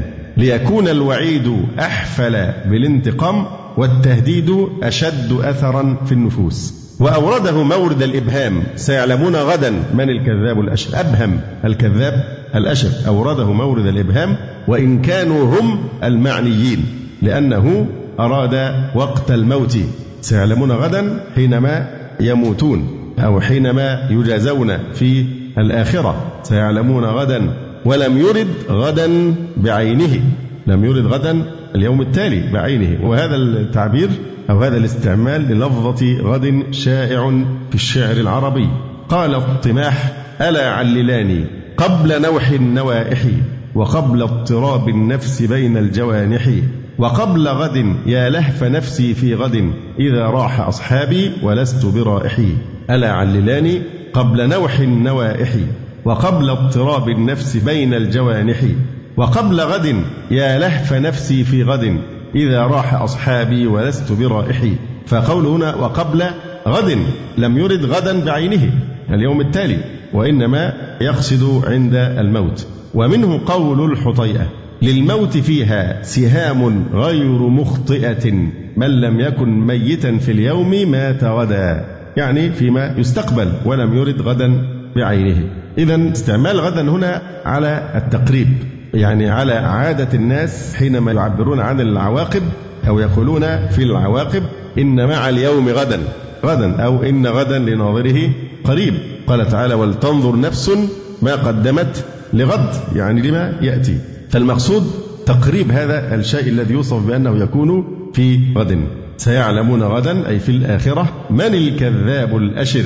طبعا الكذاب الأشر هو هم أنفسهم بأن يعذبوا على تكذيبهم لنبيهم صالح عليه وعلى نبينا الصلاة والسلام. إنا مرسل الناقة فتنة لهم. إنا مرسل الناقة. مرسل هنا بمعنى مخرجوها من الهضبة الصخرة كما سألوا.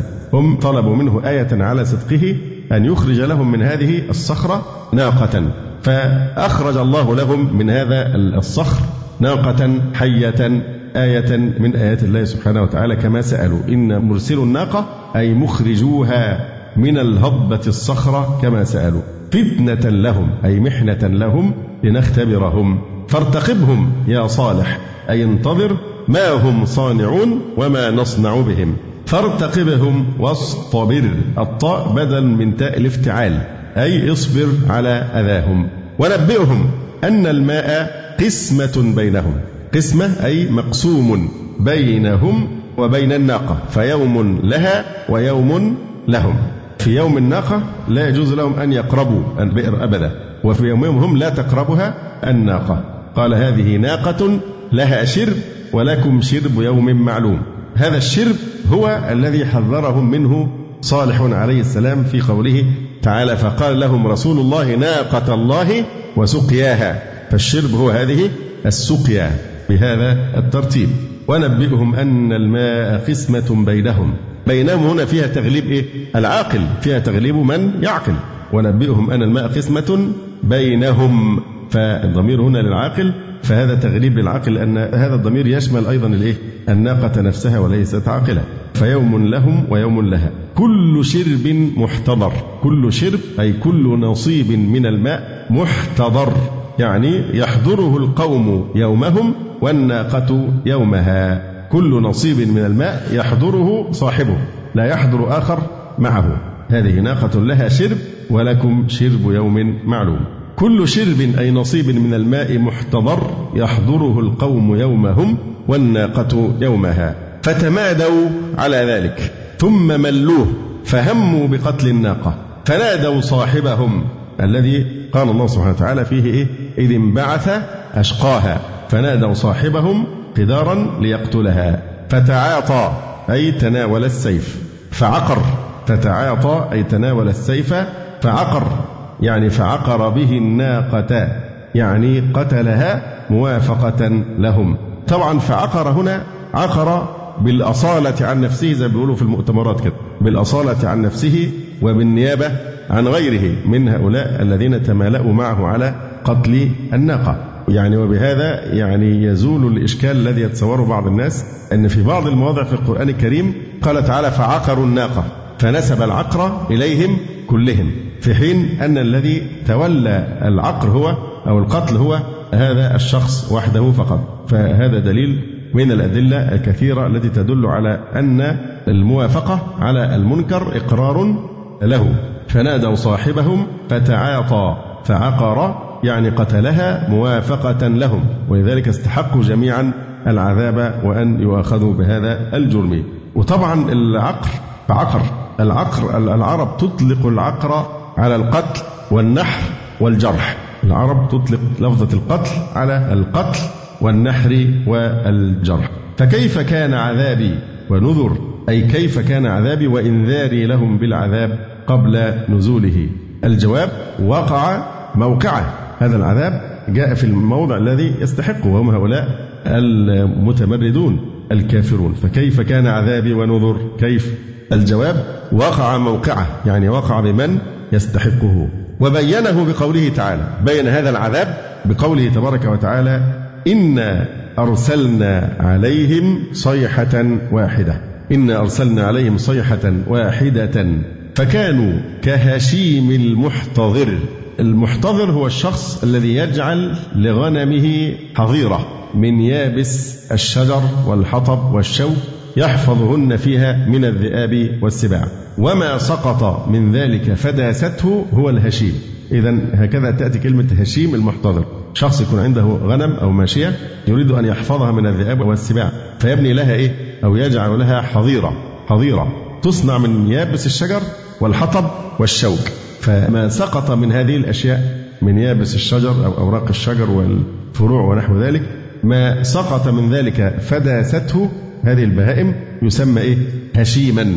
فإذا أضيف للمكان الذي هو أصلا كان مصنوعا به يبقى باسمه إيه؟ هشيم المحتضر يعني هشيم الرجل الذي يتخذ أو يجعل لغنمه حظيرة من يابس الشجر والحطب والشوك يحفظهن فيها من الذئاب والسباع فالحظيرة هي الزريبة والمحتضر الذي يعمل الحظيرة وهشيم المحتضر يعني قوله تعالى فكانوا كانوا يعني إيه؟ صاروا كان هنا بمعنى صار فصاروا كهشيم المحتضر صاروا كيبس الشجر المفتت إذا تحطم والهشيم المتكسر المتفتت. ولقد يسرنا القرآن للذكر فهل من مدكر؟ طبعا كهشيم المحتضر تشبيه مرسل لإهلاكهم وإفنائهم. يقول تعالى كذبت قوم لوط بالنذر أي بالأمور المنذرة لهم على لسانه عليه السلام. إنا أرسلنا عليهم حاصبا أي ريحا ترميهم بالحصباء. وهي أي الحصباء صغار الحجارة. الحجر الواحد منها دون ملء الكف فهلكوا. نقف عند كلمة حاصبة بشيء من التفصيل. حاصبا هنا مقصود بها ريح ترمي بالحصباء. الريح ترمي بالحصباء تسمى حاصبا فحاصبا أي ريحا حصبتهم أي رمتهم بالحجارة والحصباء. قال الفرزدق مستقبلين شمال الشام تضربنا بحاصب كنديف القطن منثور. بحاصب كنديف القطن منثور. والحصباء الحصى ومنه المحصب. موضع بالحجاز في منى معروف والحاصب الريح الشديدة تثير الحصى والحصب ما تحصب به النار أي ترمى. وكل ما ألقيته في النار فقد حصبتها به. إنكم وما تعبدون من دون الله حصب جهنم. فالحصب ما تحصب به النار أي ترمى وكل ما ألقيته في النار فقد حصبتها به. إنا أرسلنا عليهم حاصبا ريحا ترميهم بالحصباء وهي صغار الحجارة. الحجر الواحد منها دون ملء الكف فهلكوا إلا آل لوط. هو هنا يقول وهم ابنتاه معه. نجيناهم بسحر. أما ابن القيم فيقول إن المقصود بآل لوط المستثنين هنا أتباعه المؤمنون به من أقاربه وغيرهم. إلا آل لوط نجيناهم بسحر. نجيناهم بسحر نعمة من عندنا. قوله نجيناهم بسحر طبعا هي هنا غير ممنوعة من الصرف منونة بسحر لأن المقصود بسحر من الأسحار بسحر من الأسحار. نجيناهم بسحر أي وقت الصبح من يوم غير معين ولذلك صرف نون. لكن لو كان المقصود وقت معين لقال بسحر نعمة. لكن هنا المقصود أنه وقت الصبح من يوم غير معين ولذلك نون وصرف. ولو أريد به سحر من يوم معين لمنع من الصرف لأنه معرفة معدول عن لفظ السحر لأن حقه أن يستعمل في المعرفة بأل أي لأن الأصل في التعريف أن يكون بأل. وهل أرسل الحاصب على آل لوط أولا ثم جعل عالي قراهم سافلها أو العكس قولان هل كانت الحصباء أولا ثم حصل تنكيس أن جعلنا عليها سافلها أو العكس؟ هذه مسألة فيها قولان. وعبر عن الاستثناء على الأول يعني على القول بأن الحاصب كان أولا بأنه متصل. إن أرسلنا عليهم حاصبا يبقى لو هو ده الأول يبقى إلا آل لوط إيه؟ استثناء متصل. أما إذا قلنا إن التنكيس كان أولا ثم بعد ذلك رموا بالحاصب ففي هذه الحالة يكون الاستثناء على القول الثاني منقطعا. وإن كان من الجنس تسمحا أي تنزلا. نعمة من عندنا. إنا أرسلنا عليهم حاصبا إلا آل لوط نجيناهم بسحر. نعمة من عندنا. ما إعراب نعمة؟ مفعول لأجله. في قول ثاني ممكن مفعول مطلق وممكن مفعول لأجله. نعمة من عندنا. ويمكن أن يقال إنها نعمة مفعول مطلق ملاق لعامله في المعنى. ملاق وموافق لعامله في المعنى. كيف؟ ما هو العامل؟ آه العامل هو نجيناهم يعني لأن الإنجاء نفسه نعمة. فبدل أن يقول نجاة مثلا من عندنا أو إنجاء من عندنا؟ قال إيه؟ نعمة من عندنا. فهنا المفعول ملاق للعامل في المعنى. العامل هو إيه؟ يعني هو ملاق له في المعنى لكن مخالف طبعا في اللفظ. فالعامل هو كلمة نجيناهم نعمة. إذ الإنجاء نعمة. أو نعمة من عندنا مفعول لأجله. فيكون تعليلا لأنجيناهم. أو نجيناهم. نعمة أي إنعاما من عندنا. ما أعرب من عندنا؟ صفة لنعمة. كذلك أي مثل ذلك الجزاء نجزي من شكر أنعمنا وهو مؤمن. أو من آمن بالله ورسله وأطاعهم. ثم يقول تعالى ولقد أنذرهم بطشتنا فتماروا بالنذر. ولقد أنذرهم أي خوفهم لوط عليه السلام بطشتنا أي أخذتنا إياهم بالعذاب. فتماروا تجادلوا وكذبوا. فتماروا يعني تدافعوا بالإنذار على وجه الجدال بالنذر أي بإنذاره. ولقد راودوه عن ضيفه. يعني أن يخلي بينهم وبين القوم الذين أتوه في صورة الأضياف ليخبثوا بهم وكانوا ملائكة. فطمسنا أعينهم أي أعميناها وجعلناها بلا شق كباقي الوجه بأن صفقها جبريل بجناحه. فذوقوا فذوقوا ما أعربها؟ مقول القول. يعني حتى كلمة مفعول به تبقاش واضحة لكن نقول مقول القول يبقى نفهم إن في هنا تقدير فعل. فقلنا لهم ولذلك هذا الذي فعله السيوطي قال فذوقوا أي فقلنا لهم ذوقوا. فإذا جملة فذوقوا مقول القول المقدر اللي هي فقلنا لهم إيه؟ ذوقوا. عذابي ونذر أي إنذاري وتخويفي. يعني ذوقوا ثمرته وفائدته. ولقد صبحهم بكرة عذاب مستقر. ما إعراب بكرة ظرف. بكرة أي وقت الصبح من يوم غير معين. ولقد صبحهم بكرة عذاب مستقر. يعني عذاب لا يزول عنهم وهو دائم متصل بعذاب الآخرة. فالعذاب في الدنيا أولا الذي أهلكوا به ثم في البرزخ وهو ممتد أيضا إلى الآخرة. ولهذا وصفوا بأنه مستقر أي دائم لا يزول عنهم أبدا. فذوقوا عذابي ونذر ولقد يسرنا القرآن للذكر فهل من مدكر؟ ثم قال تعالى ولقد جاء آل فرعون النذر. آل فرعون القبط أو قومه معه. يعني النذر كانت لفرعون ولقومه من القبط. النذر الإنذار على لسان موسى وهارون فلم يؤمنوا. طبعا هنا ولقد جاء آل فرعون النذر. النذر إذا قلنا جمع نذير يبقى هنا عبر عن المثنى اللي هو موسى وهارون بالجمع. فقيل إن الجمع للتعظيم النذر. وقد يطلق لفظ الاثنين على الجمع. أو يجاب بأن النذر جمع إيه؟ نذير بمعنى الإنذار. إذا هذه الآية الكريمة ولقد جاء آل فرعون النذر. كما رأينا جمع النذر في قوله ولقد جاء آل فرعون النذر. ما الجواب عن ذلك؟ في حين المعروف أن الذي أرسل إلى آل فرعون أو إلى فرعون موسى وهارون عليهما وعلى نبينا الصلاة والسلام. أجاب العلماء عن ذلك بعدة أجوبة منها أن أقل الجمع اثنان. يعني زي اللغة الإنجليزية كده الاثنين بتتعامل معاملة الجمع عندهمش مثنى. فأول جواب أن الجمع أقله اثنان وهذا مقرر في أصول الإمام مالك رحمه الله تعالى ولذلك قال في مراخي الصعود أقل معنى الجمع في المشتهر لاثنان في رأي الإمام الحميري. استدلوا على هذا المذهب أن أقل الجمع اثنان قول الله تبارك وتعالى إن تتوبا إلى الله فقد صغت قلوبكما. هل هما لهم قلوب أم قلبان؟ هنا عبر بصيغة الجمع والمراد المثنى. إن تتوبا إلى الله فقد صغت قلوبكما. فالجمع جمع القلوب ولهما قلبان فقط. مثلا قول الله سبحانه وتعالى فإن كان له إخوة فلأمه السدس. أين الشاهدون؟ اشرح. آه يعني اثنان فصاعدا. يعني ده مذهب جميع الصحابة ما عدا ابن عباس رضي الله عنهم فقوله تعالى هنا فإن كان له إخوة فلأمه السدس. فالمراد بالإخوة اثنان فصاعدا. عبر عن الاثنين بالإيه؟ بالجمع إخوة. لكن هي بالحكم ده بينفذ من أول الاثنين إخوة إلى ما فوق.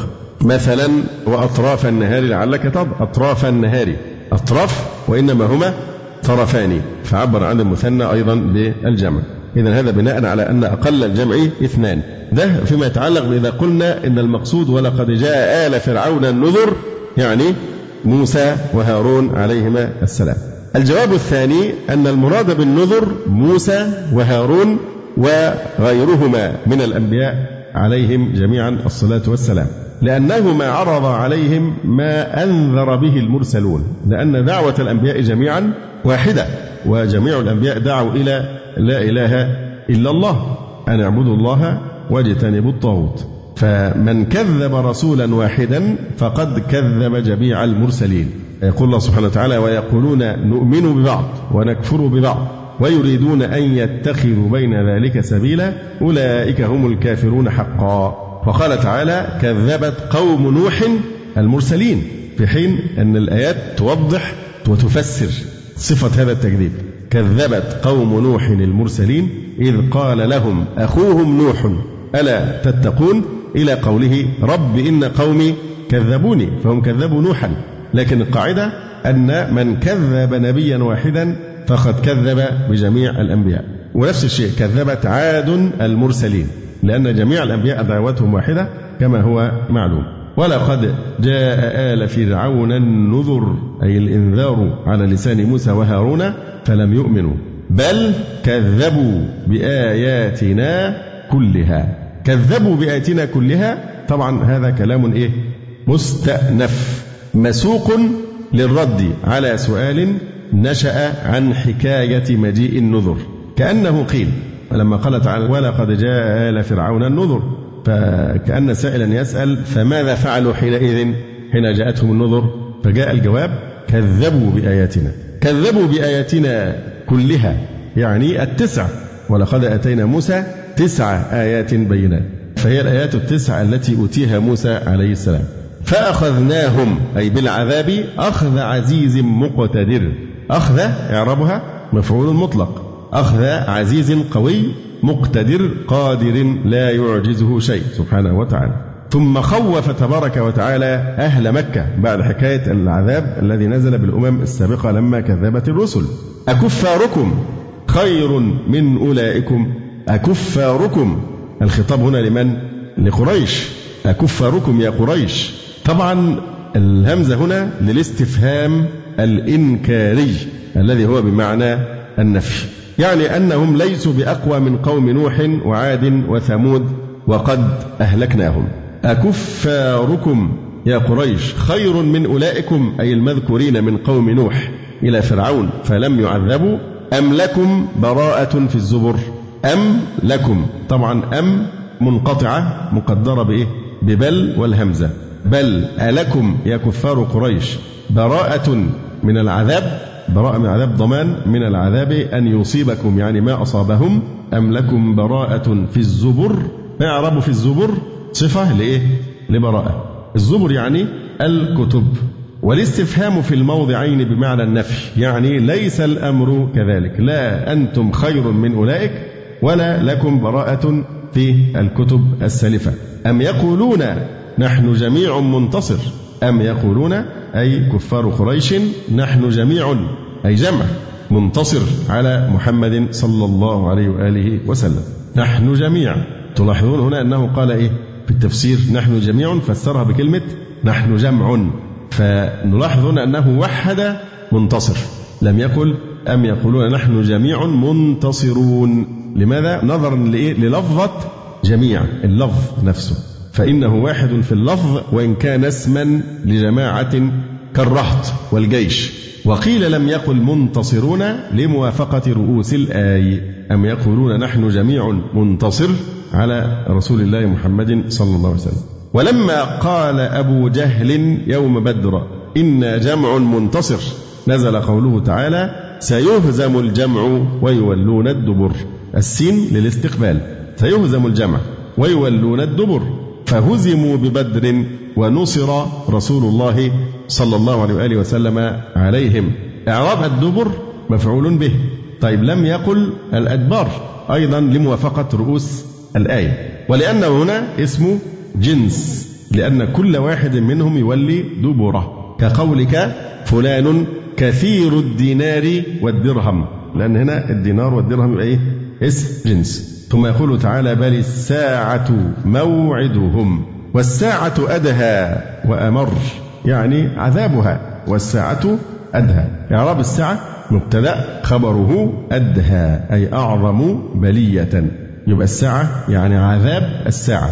والساعة أدهى أعظم بلية وأمر أي أشد مرارة من عذاب الدنيا. ثم قال تبارك وتعالى إن المجرمين في ضلال وسعر. في ضلال أي هلاك بالقتل في الدنيا وسعر أي نار مسعرة بالتشديد أي مهيجة في الآخرة.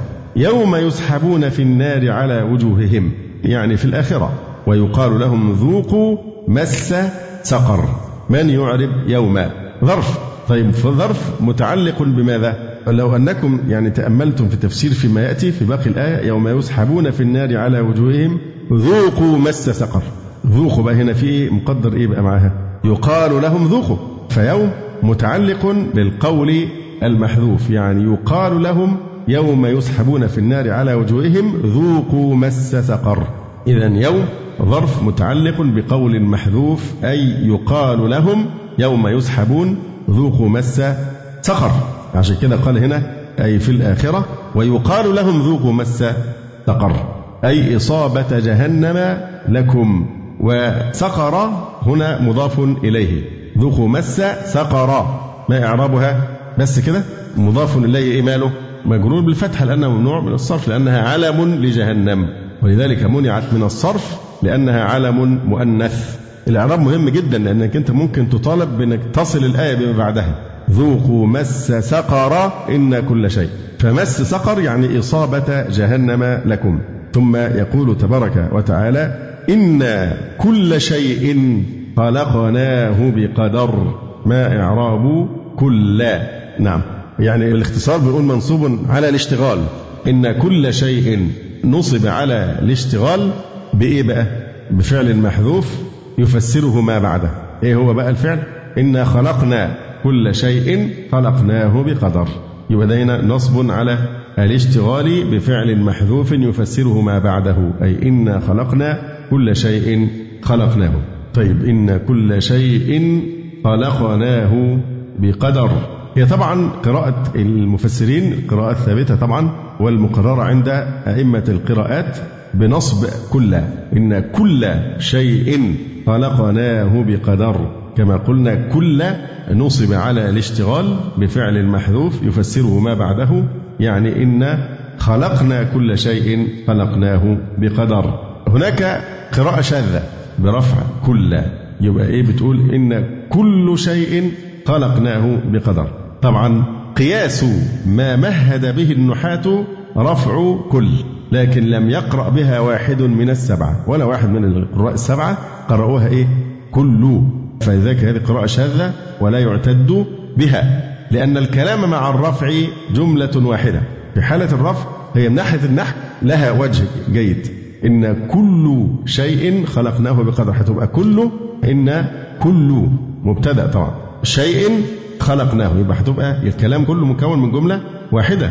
لكن في حالة النصب بقى الكلام مع الرفع جملة واحدة ومع النصب جملتان. فالرفع أخصر مع أنه لا مقتضى للنصب. ها هنا. يعني ما فيش لا أمر ولا نهي ولا استفهام ولا تمني ولا ترجي ولا تحضيض ولا حتى عطف مما غير النصب يعني. فإذا تبين ذلك علم أنه إنما عدل عن الرفع إجماعا. من الناحية النحوية الذي يتبادر أنها مرفوعة إن كل شيء. لكن مع ذلك بالإجماع عدل عن الرفع إلى النصب. وهذه القراءة السبعية المتواترة. إن كل شيء لسر لطيف يعين اختيار النصب. هذا السر يوجب أن تكون كل منصوبة لا مرفوعة وهو أنه لو رفع إن كل شيء خلقناه بقدر. لو رفع لوقعت الجملة خلقناه صفة لشيء. إن كل شيء خلقناه بقدر. فلو رفعنا كل لوقعت جملة خلقناه صفة لشيء ورفع قوله بقدر. كل شيء خلقناه يكون بإيه؟ بقدر فبقدر تبقى هي الخبر عن كل شيء المقيد بالصفة فالشيء هيقيد هنا بصفة الإيه؟ خلقناه ويحصل الكلام على تقدير إن كل شيء مخلوق لنا بقدر فيفهم ذلك مفهوم إيه؟ أن مخلوقا ما يضاف إلى غير الله تعالى ليس بقدر مفهوم ده المنطق المفهوم هيكون إيه؟ يعني اللي بيكون بقدر هو الذي خلقه الله قد يفهم من ذلك أن هناك مخلوقا يخلقه غير الله وليس هذا بقدر. لذلك نلاحظ بقى الجماعة المعتزلة الذين يقولون بخلق أفعال العباد. أن العباد هم الذين يخلقون أفعالهم. كالزمخشري المعتزلي الضال الطويل اللسان على أهل السنة مع أنه قمة طبعا في إعجاز القرآن وفي بلاغة القرآن لكنه يتصيد مثل هذه المناسبات لنصرة مذهبه وبدعته. فلذلك ذكر هذه القراءة الشاذة وقرئ كل بالرفع لماذا؟ تخدم مذهبه تثبت أن هناك خالقا غير الله وهم من العباد ولذلك القدرية هذا سر تسمية القدرية إيه؟ مجوس هذه الأمة مجوس الأمة لأنهم يثبتون خالقا مع الله. خالقا مع الله وهو العباد يخلقون أفعالهم وليس الله سبحانه وتعالى خالقا لأفعال العباد.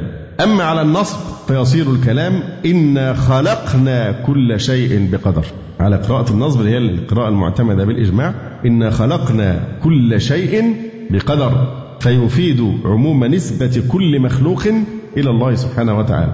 فلما كانت هذه الفائدة لا توازيها الفائدة اللفظية إن الكلام يكون أخصر على قراءة الرفع مع ما في الرفع من نقصان المعنى ومع ما في هذه القراءة المستفيضة من مجيء المعنى تاما كفلق الصبح. لا جرم أجمعوا على العدول عن الرفع إلى النصب. على أن الزمخشرية وهو من رؤوس المعتزلة وأعلامهم حاول أن يخرق الإجماع ونقل قراءة الرفع لغرض في نفسه. واضح ولا غير واضح؟ تخرج بالمناقيش؟ لا والله أحيانا بيكون بصراحة يحسد عليه. ويتطاول على أهل السنة أحيانا ولذلك انتصب له الناصر في كتاب الإيه؟ الانتصاف. لما في كتاب تفسير الكشاف من الإيه؟ من الاعتزال. فتتبع هذه المواضع. الإمام ناصر الدين. لكن أحيانا تحتاج للمنقاش لأنها تكون خفية. والمواضع في هذا كثيرة. ودي موضوع طيب. يعني لو واحد يعمل دراسة جامعية في مثل هذا الموضوع استخراج المواضع الموجودة في الكشاف وتتبعها مما يخدم مذهب المعتزلة الذي هو مذهب الزمخشري. إن كل شيء خلقناه بقدر إن كل شيء منصوب بفعل يفسره خلقناه بقدر. يبقى منصوب على الاشتغال. خلقناه بقدر. ما أعربه خلقناه بتعبير آخر هل هذه الجملة لها محل من الإعراب؟ آه لا محل لها من الإعراب لأنها جملة مفسرة بقدر أي بتقدير. حال من كل أي مقدرة. يقول الجلال المحلي وقرئ شذوذا كل بالرفع مبتدأ خبره خلقناه. طبعا هنا خرج من الإشكال. الجلال المحلي خرج من الإشكال إزاي؟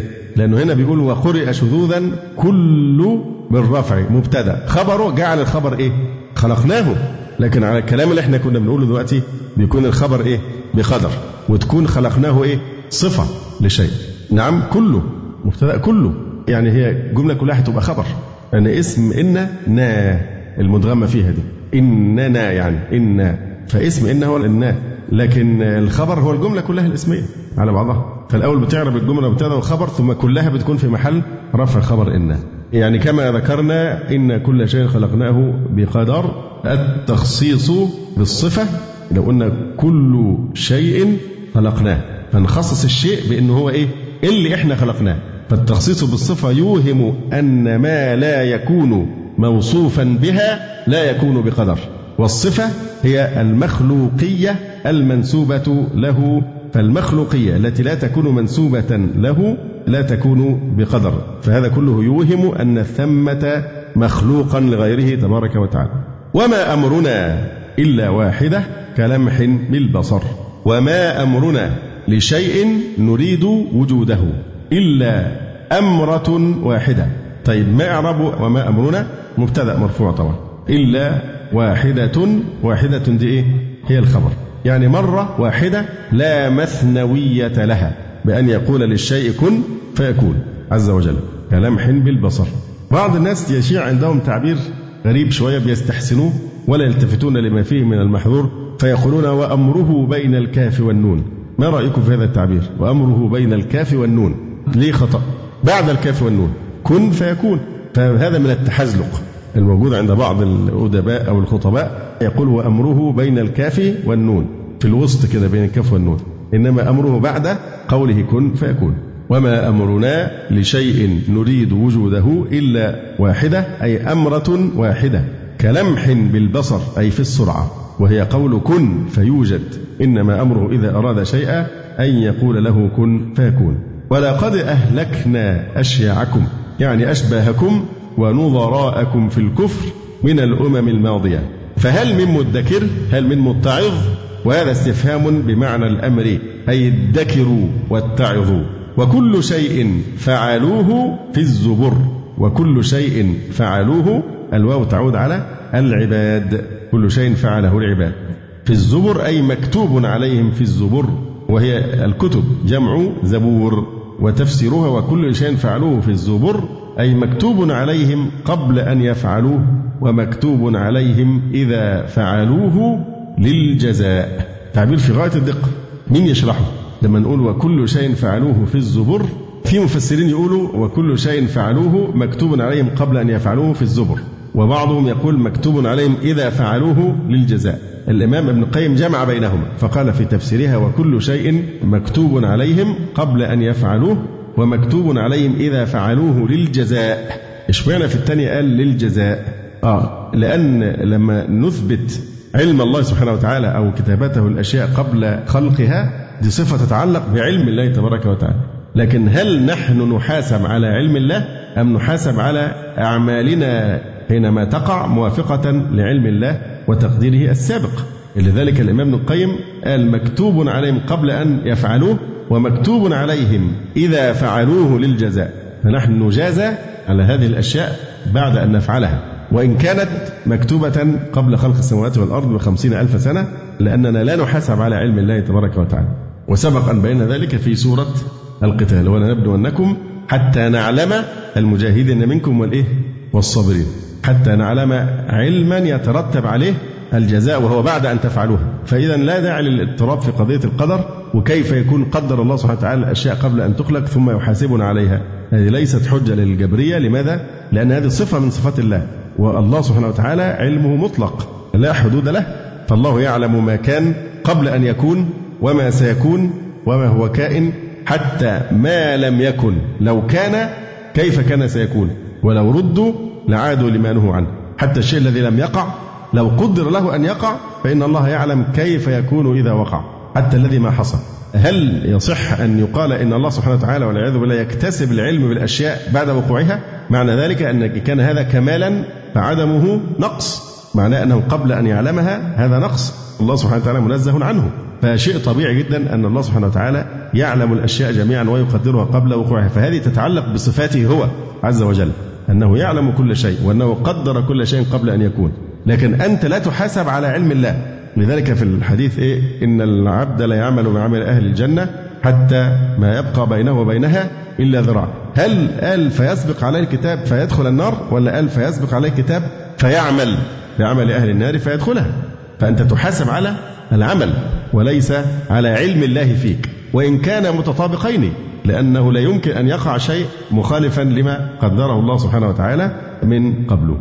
وهذا الجزء من السورة الكريمة له تعلق كبير بقضية القضاء والقدر. لذلك هذه الآيات مما يحتج به في عقيدة أهل السنة في القضاء والقدر. إن كل شيء خلقناه بقدر أي بتقدير. بقدر طبعا حال من كل يعني مقدرا. وما أمرنا إلا واحدة كلمح بالبصر. ولقد أهلكنا أشياعكم أشباهكم ونظراءكم في الكفر من الأمم الماضية فهل من مدكر أي متعظ؟ فهذا استفهام بمعنى الأمر أي ادكروا واتعظوا. وكل شيء فعلوه في الزبر فعلوه أي العباد. مكتوب عليهم في الزبر كما قلنا جمع الزبور. هو هنا قال وكل شيء فعلوه في الزبر في كتب الحفظة التي بأيدي الملائكة. وبعض المفسرين قالوا في اللوح المحفوظ. وكل صغير وكبير مستطر. وكل صغير وكبير من الذنب أو العمل المتقدم مستطر أي مكتوب في اللوح المحفوظ. إن المتقين في جنات ونهر. جنات أي بساتين. ونهر أريد به الجنس. لأن لو لم تكن اسم جنس يبقى كنا له إيه؟ إن المتقين في جنات وأنهار. حتى يعطف جمع على جمع. لكن هنا أريد به الجنس إن المتقين في جنات ونهر. فهنا اكتفى باسم الجنس المفرد لرعاية الفواصل فالاسم الواحد نهر يدل على الجميع فيجتزأ به من الجميع. يقول الشاعر بها جيف الحسرى فأما عظامها فبيض وأما جلدها فصليب. فممكن تعبر عن الجمع بإيه؟ باسم الجنس المفرد. كما في هذا الشاهد. بها جيف الحسرى فأما عظامها فبيض وأما جلدها فصليب. الشاهد فين بقى؟ وأما جلدها المقصود بها إيه؟ جلودها. لأنه قالوا فأما عظامها فبيض وأما جلدها يعني المقصود بها إيه؟ جلودها فصليب. آه، مثلا الشاعر الذي يقول كلوا في نصف بطنكم تعيشوا. كلوا كلوا في نصف بطنكم. مفردة لكن المقصود بها إيه؟ بطونكم. تعيشوا. فالنهر هنا اسم واحد اسم جنس مفرد. هو في اللفظ مفرد لكن يراد به الأنهار. أيضا النهر هو الضياء والسعة. من قولك أنهرت الطعنة يعني إذا وسعتها. قال قيس بن الخطيم يصف طعنة. ملكت بها كفي فأنهرت فتقها. يرى قائم من دونها ما وراءها يعني طعن هذا الشخص طعنة ووسع هذه الطعنة أنهرها يعني وسعها بحيث أن اللي واقف الناحية الثانية يرى ما وراءها. فتح شباك يعني في جسده. ملكت بها كفي فأنهرت فتقها. أنهرت يعني وسعت. يرى قائم من دونها ما وراءها. إن المتقين في جنات بساتين ونهر أريد به الجنس. وقرئ شذوذا بضم النون والهاء جمعا ونهر. وهذه قراءة شاذة. كأسد وأسد والمعنى أنهم يشربون من أنهار الماء واللبن والعسل والخمر. في مقعد صدق من يعرف في مقعد؟ أيوة. في مقعد بدل بعض من كل. طيب بدل من إيه بقى؟ إيه هو البعض من كل بقى؟ إيه الكل بقى؟ في جنات. إن المتقين في جنات ونهر. في مقعد صدق. في جنات في مقعد. يبقى في مقعد بدل بعض من كل الكل هو إيه؟ جنات. فالمقعد بعض الجنات. في مقعد صدق سمي المقعد في الجنة بأنه مقعد صدق لحصول كل ما يراد من المقعد الحسن فيها. كل ما يراد في المقعد الحسن بيصدق على هذا المقعد في الجنة. ولذلك قال الجلال المحلي في مقعد صدق أي مجلس حق لا لغو فيه ولا تأثيم. وأريد به الجنس يعني مقاعد صدق. وقرئ شذوذا في مقاعد صدق. المعنى أنهم في مجالس من الجنات سالمة من اللغو والتأثيم. بخلاف مجالس الدنيا فقل أن تسلم من ذلك في مقعد صدق.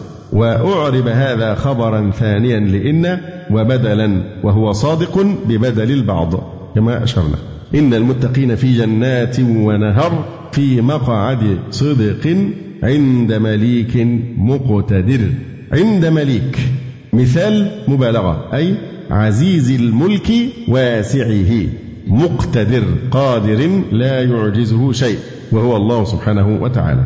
وقوله تعالى عند مليك عند إشارة إلى الرتبة من فضله تبارك وتعالى. فنعم الجار ونعمة الدار. عند مليك. فهذا تشريف عظيم جدا أنهم يكونون في مقعد صدق عند مليك مقتدر. ونلاحظ هنا تنكير الاسمين الكريمين. مليك مقتدر. نكر الاسمين الكريمين إشارة إلى أن ملكه وقدرته.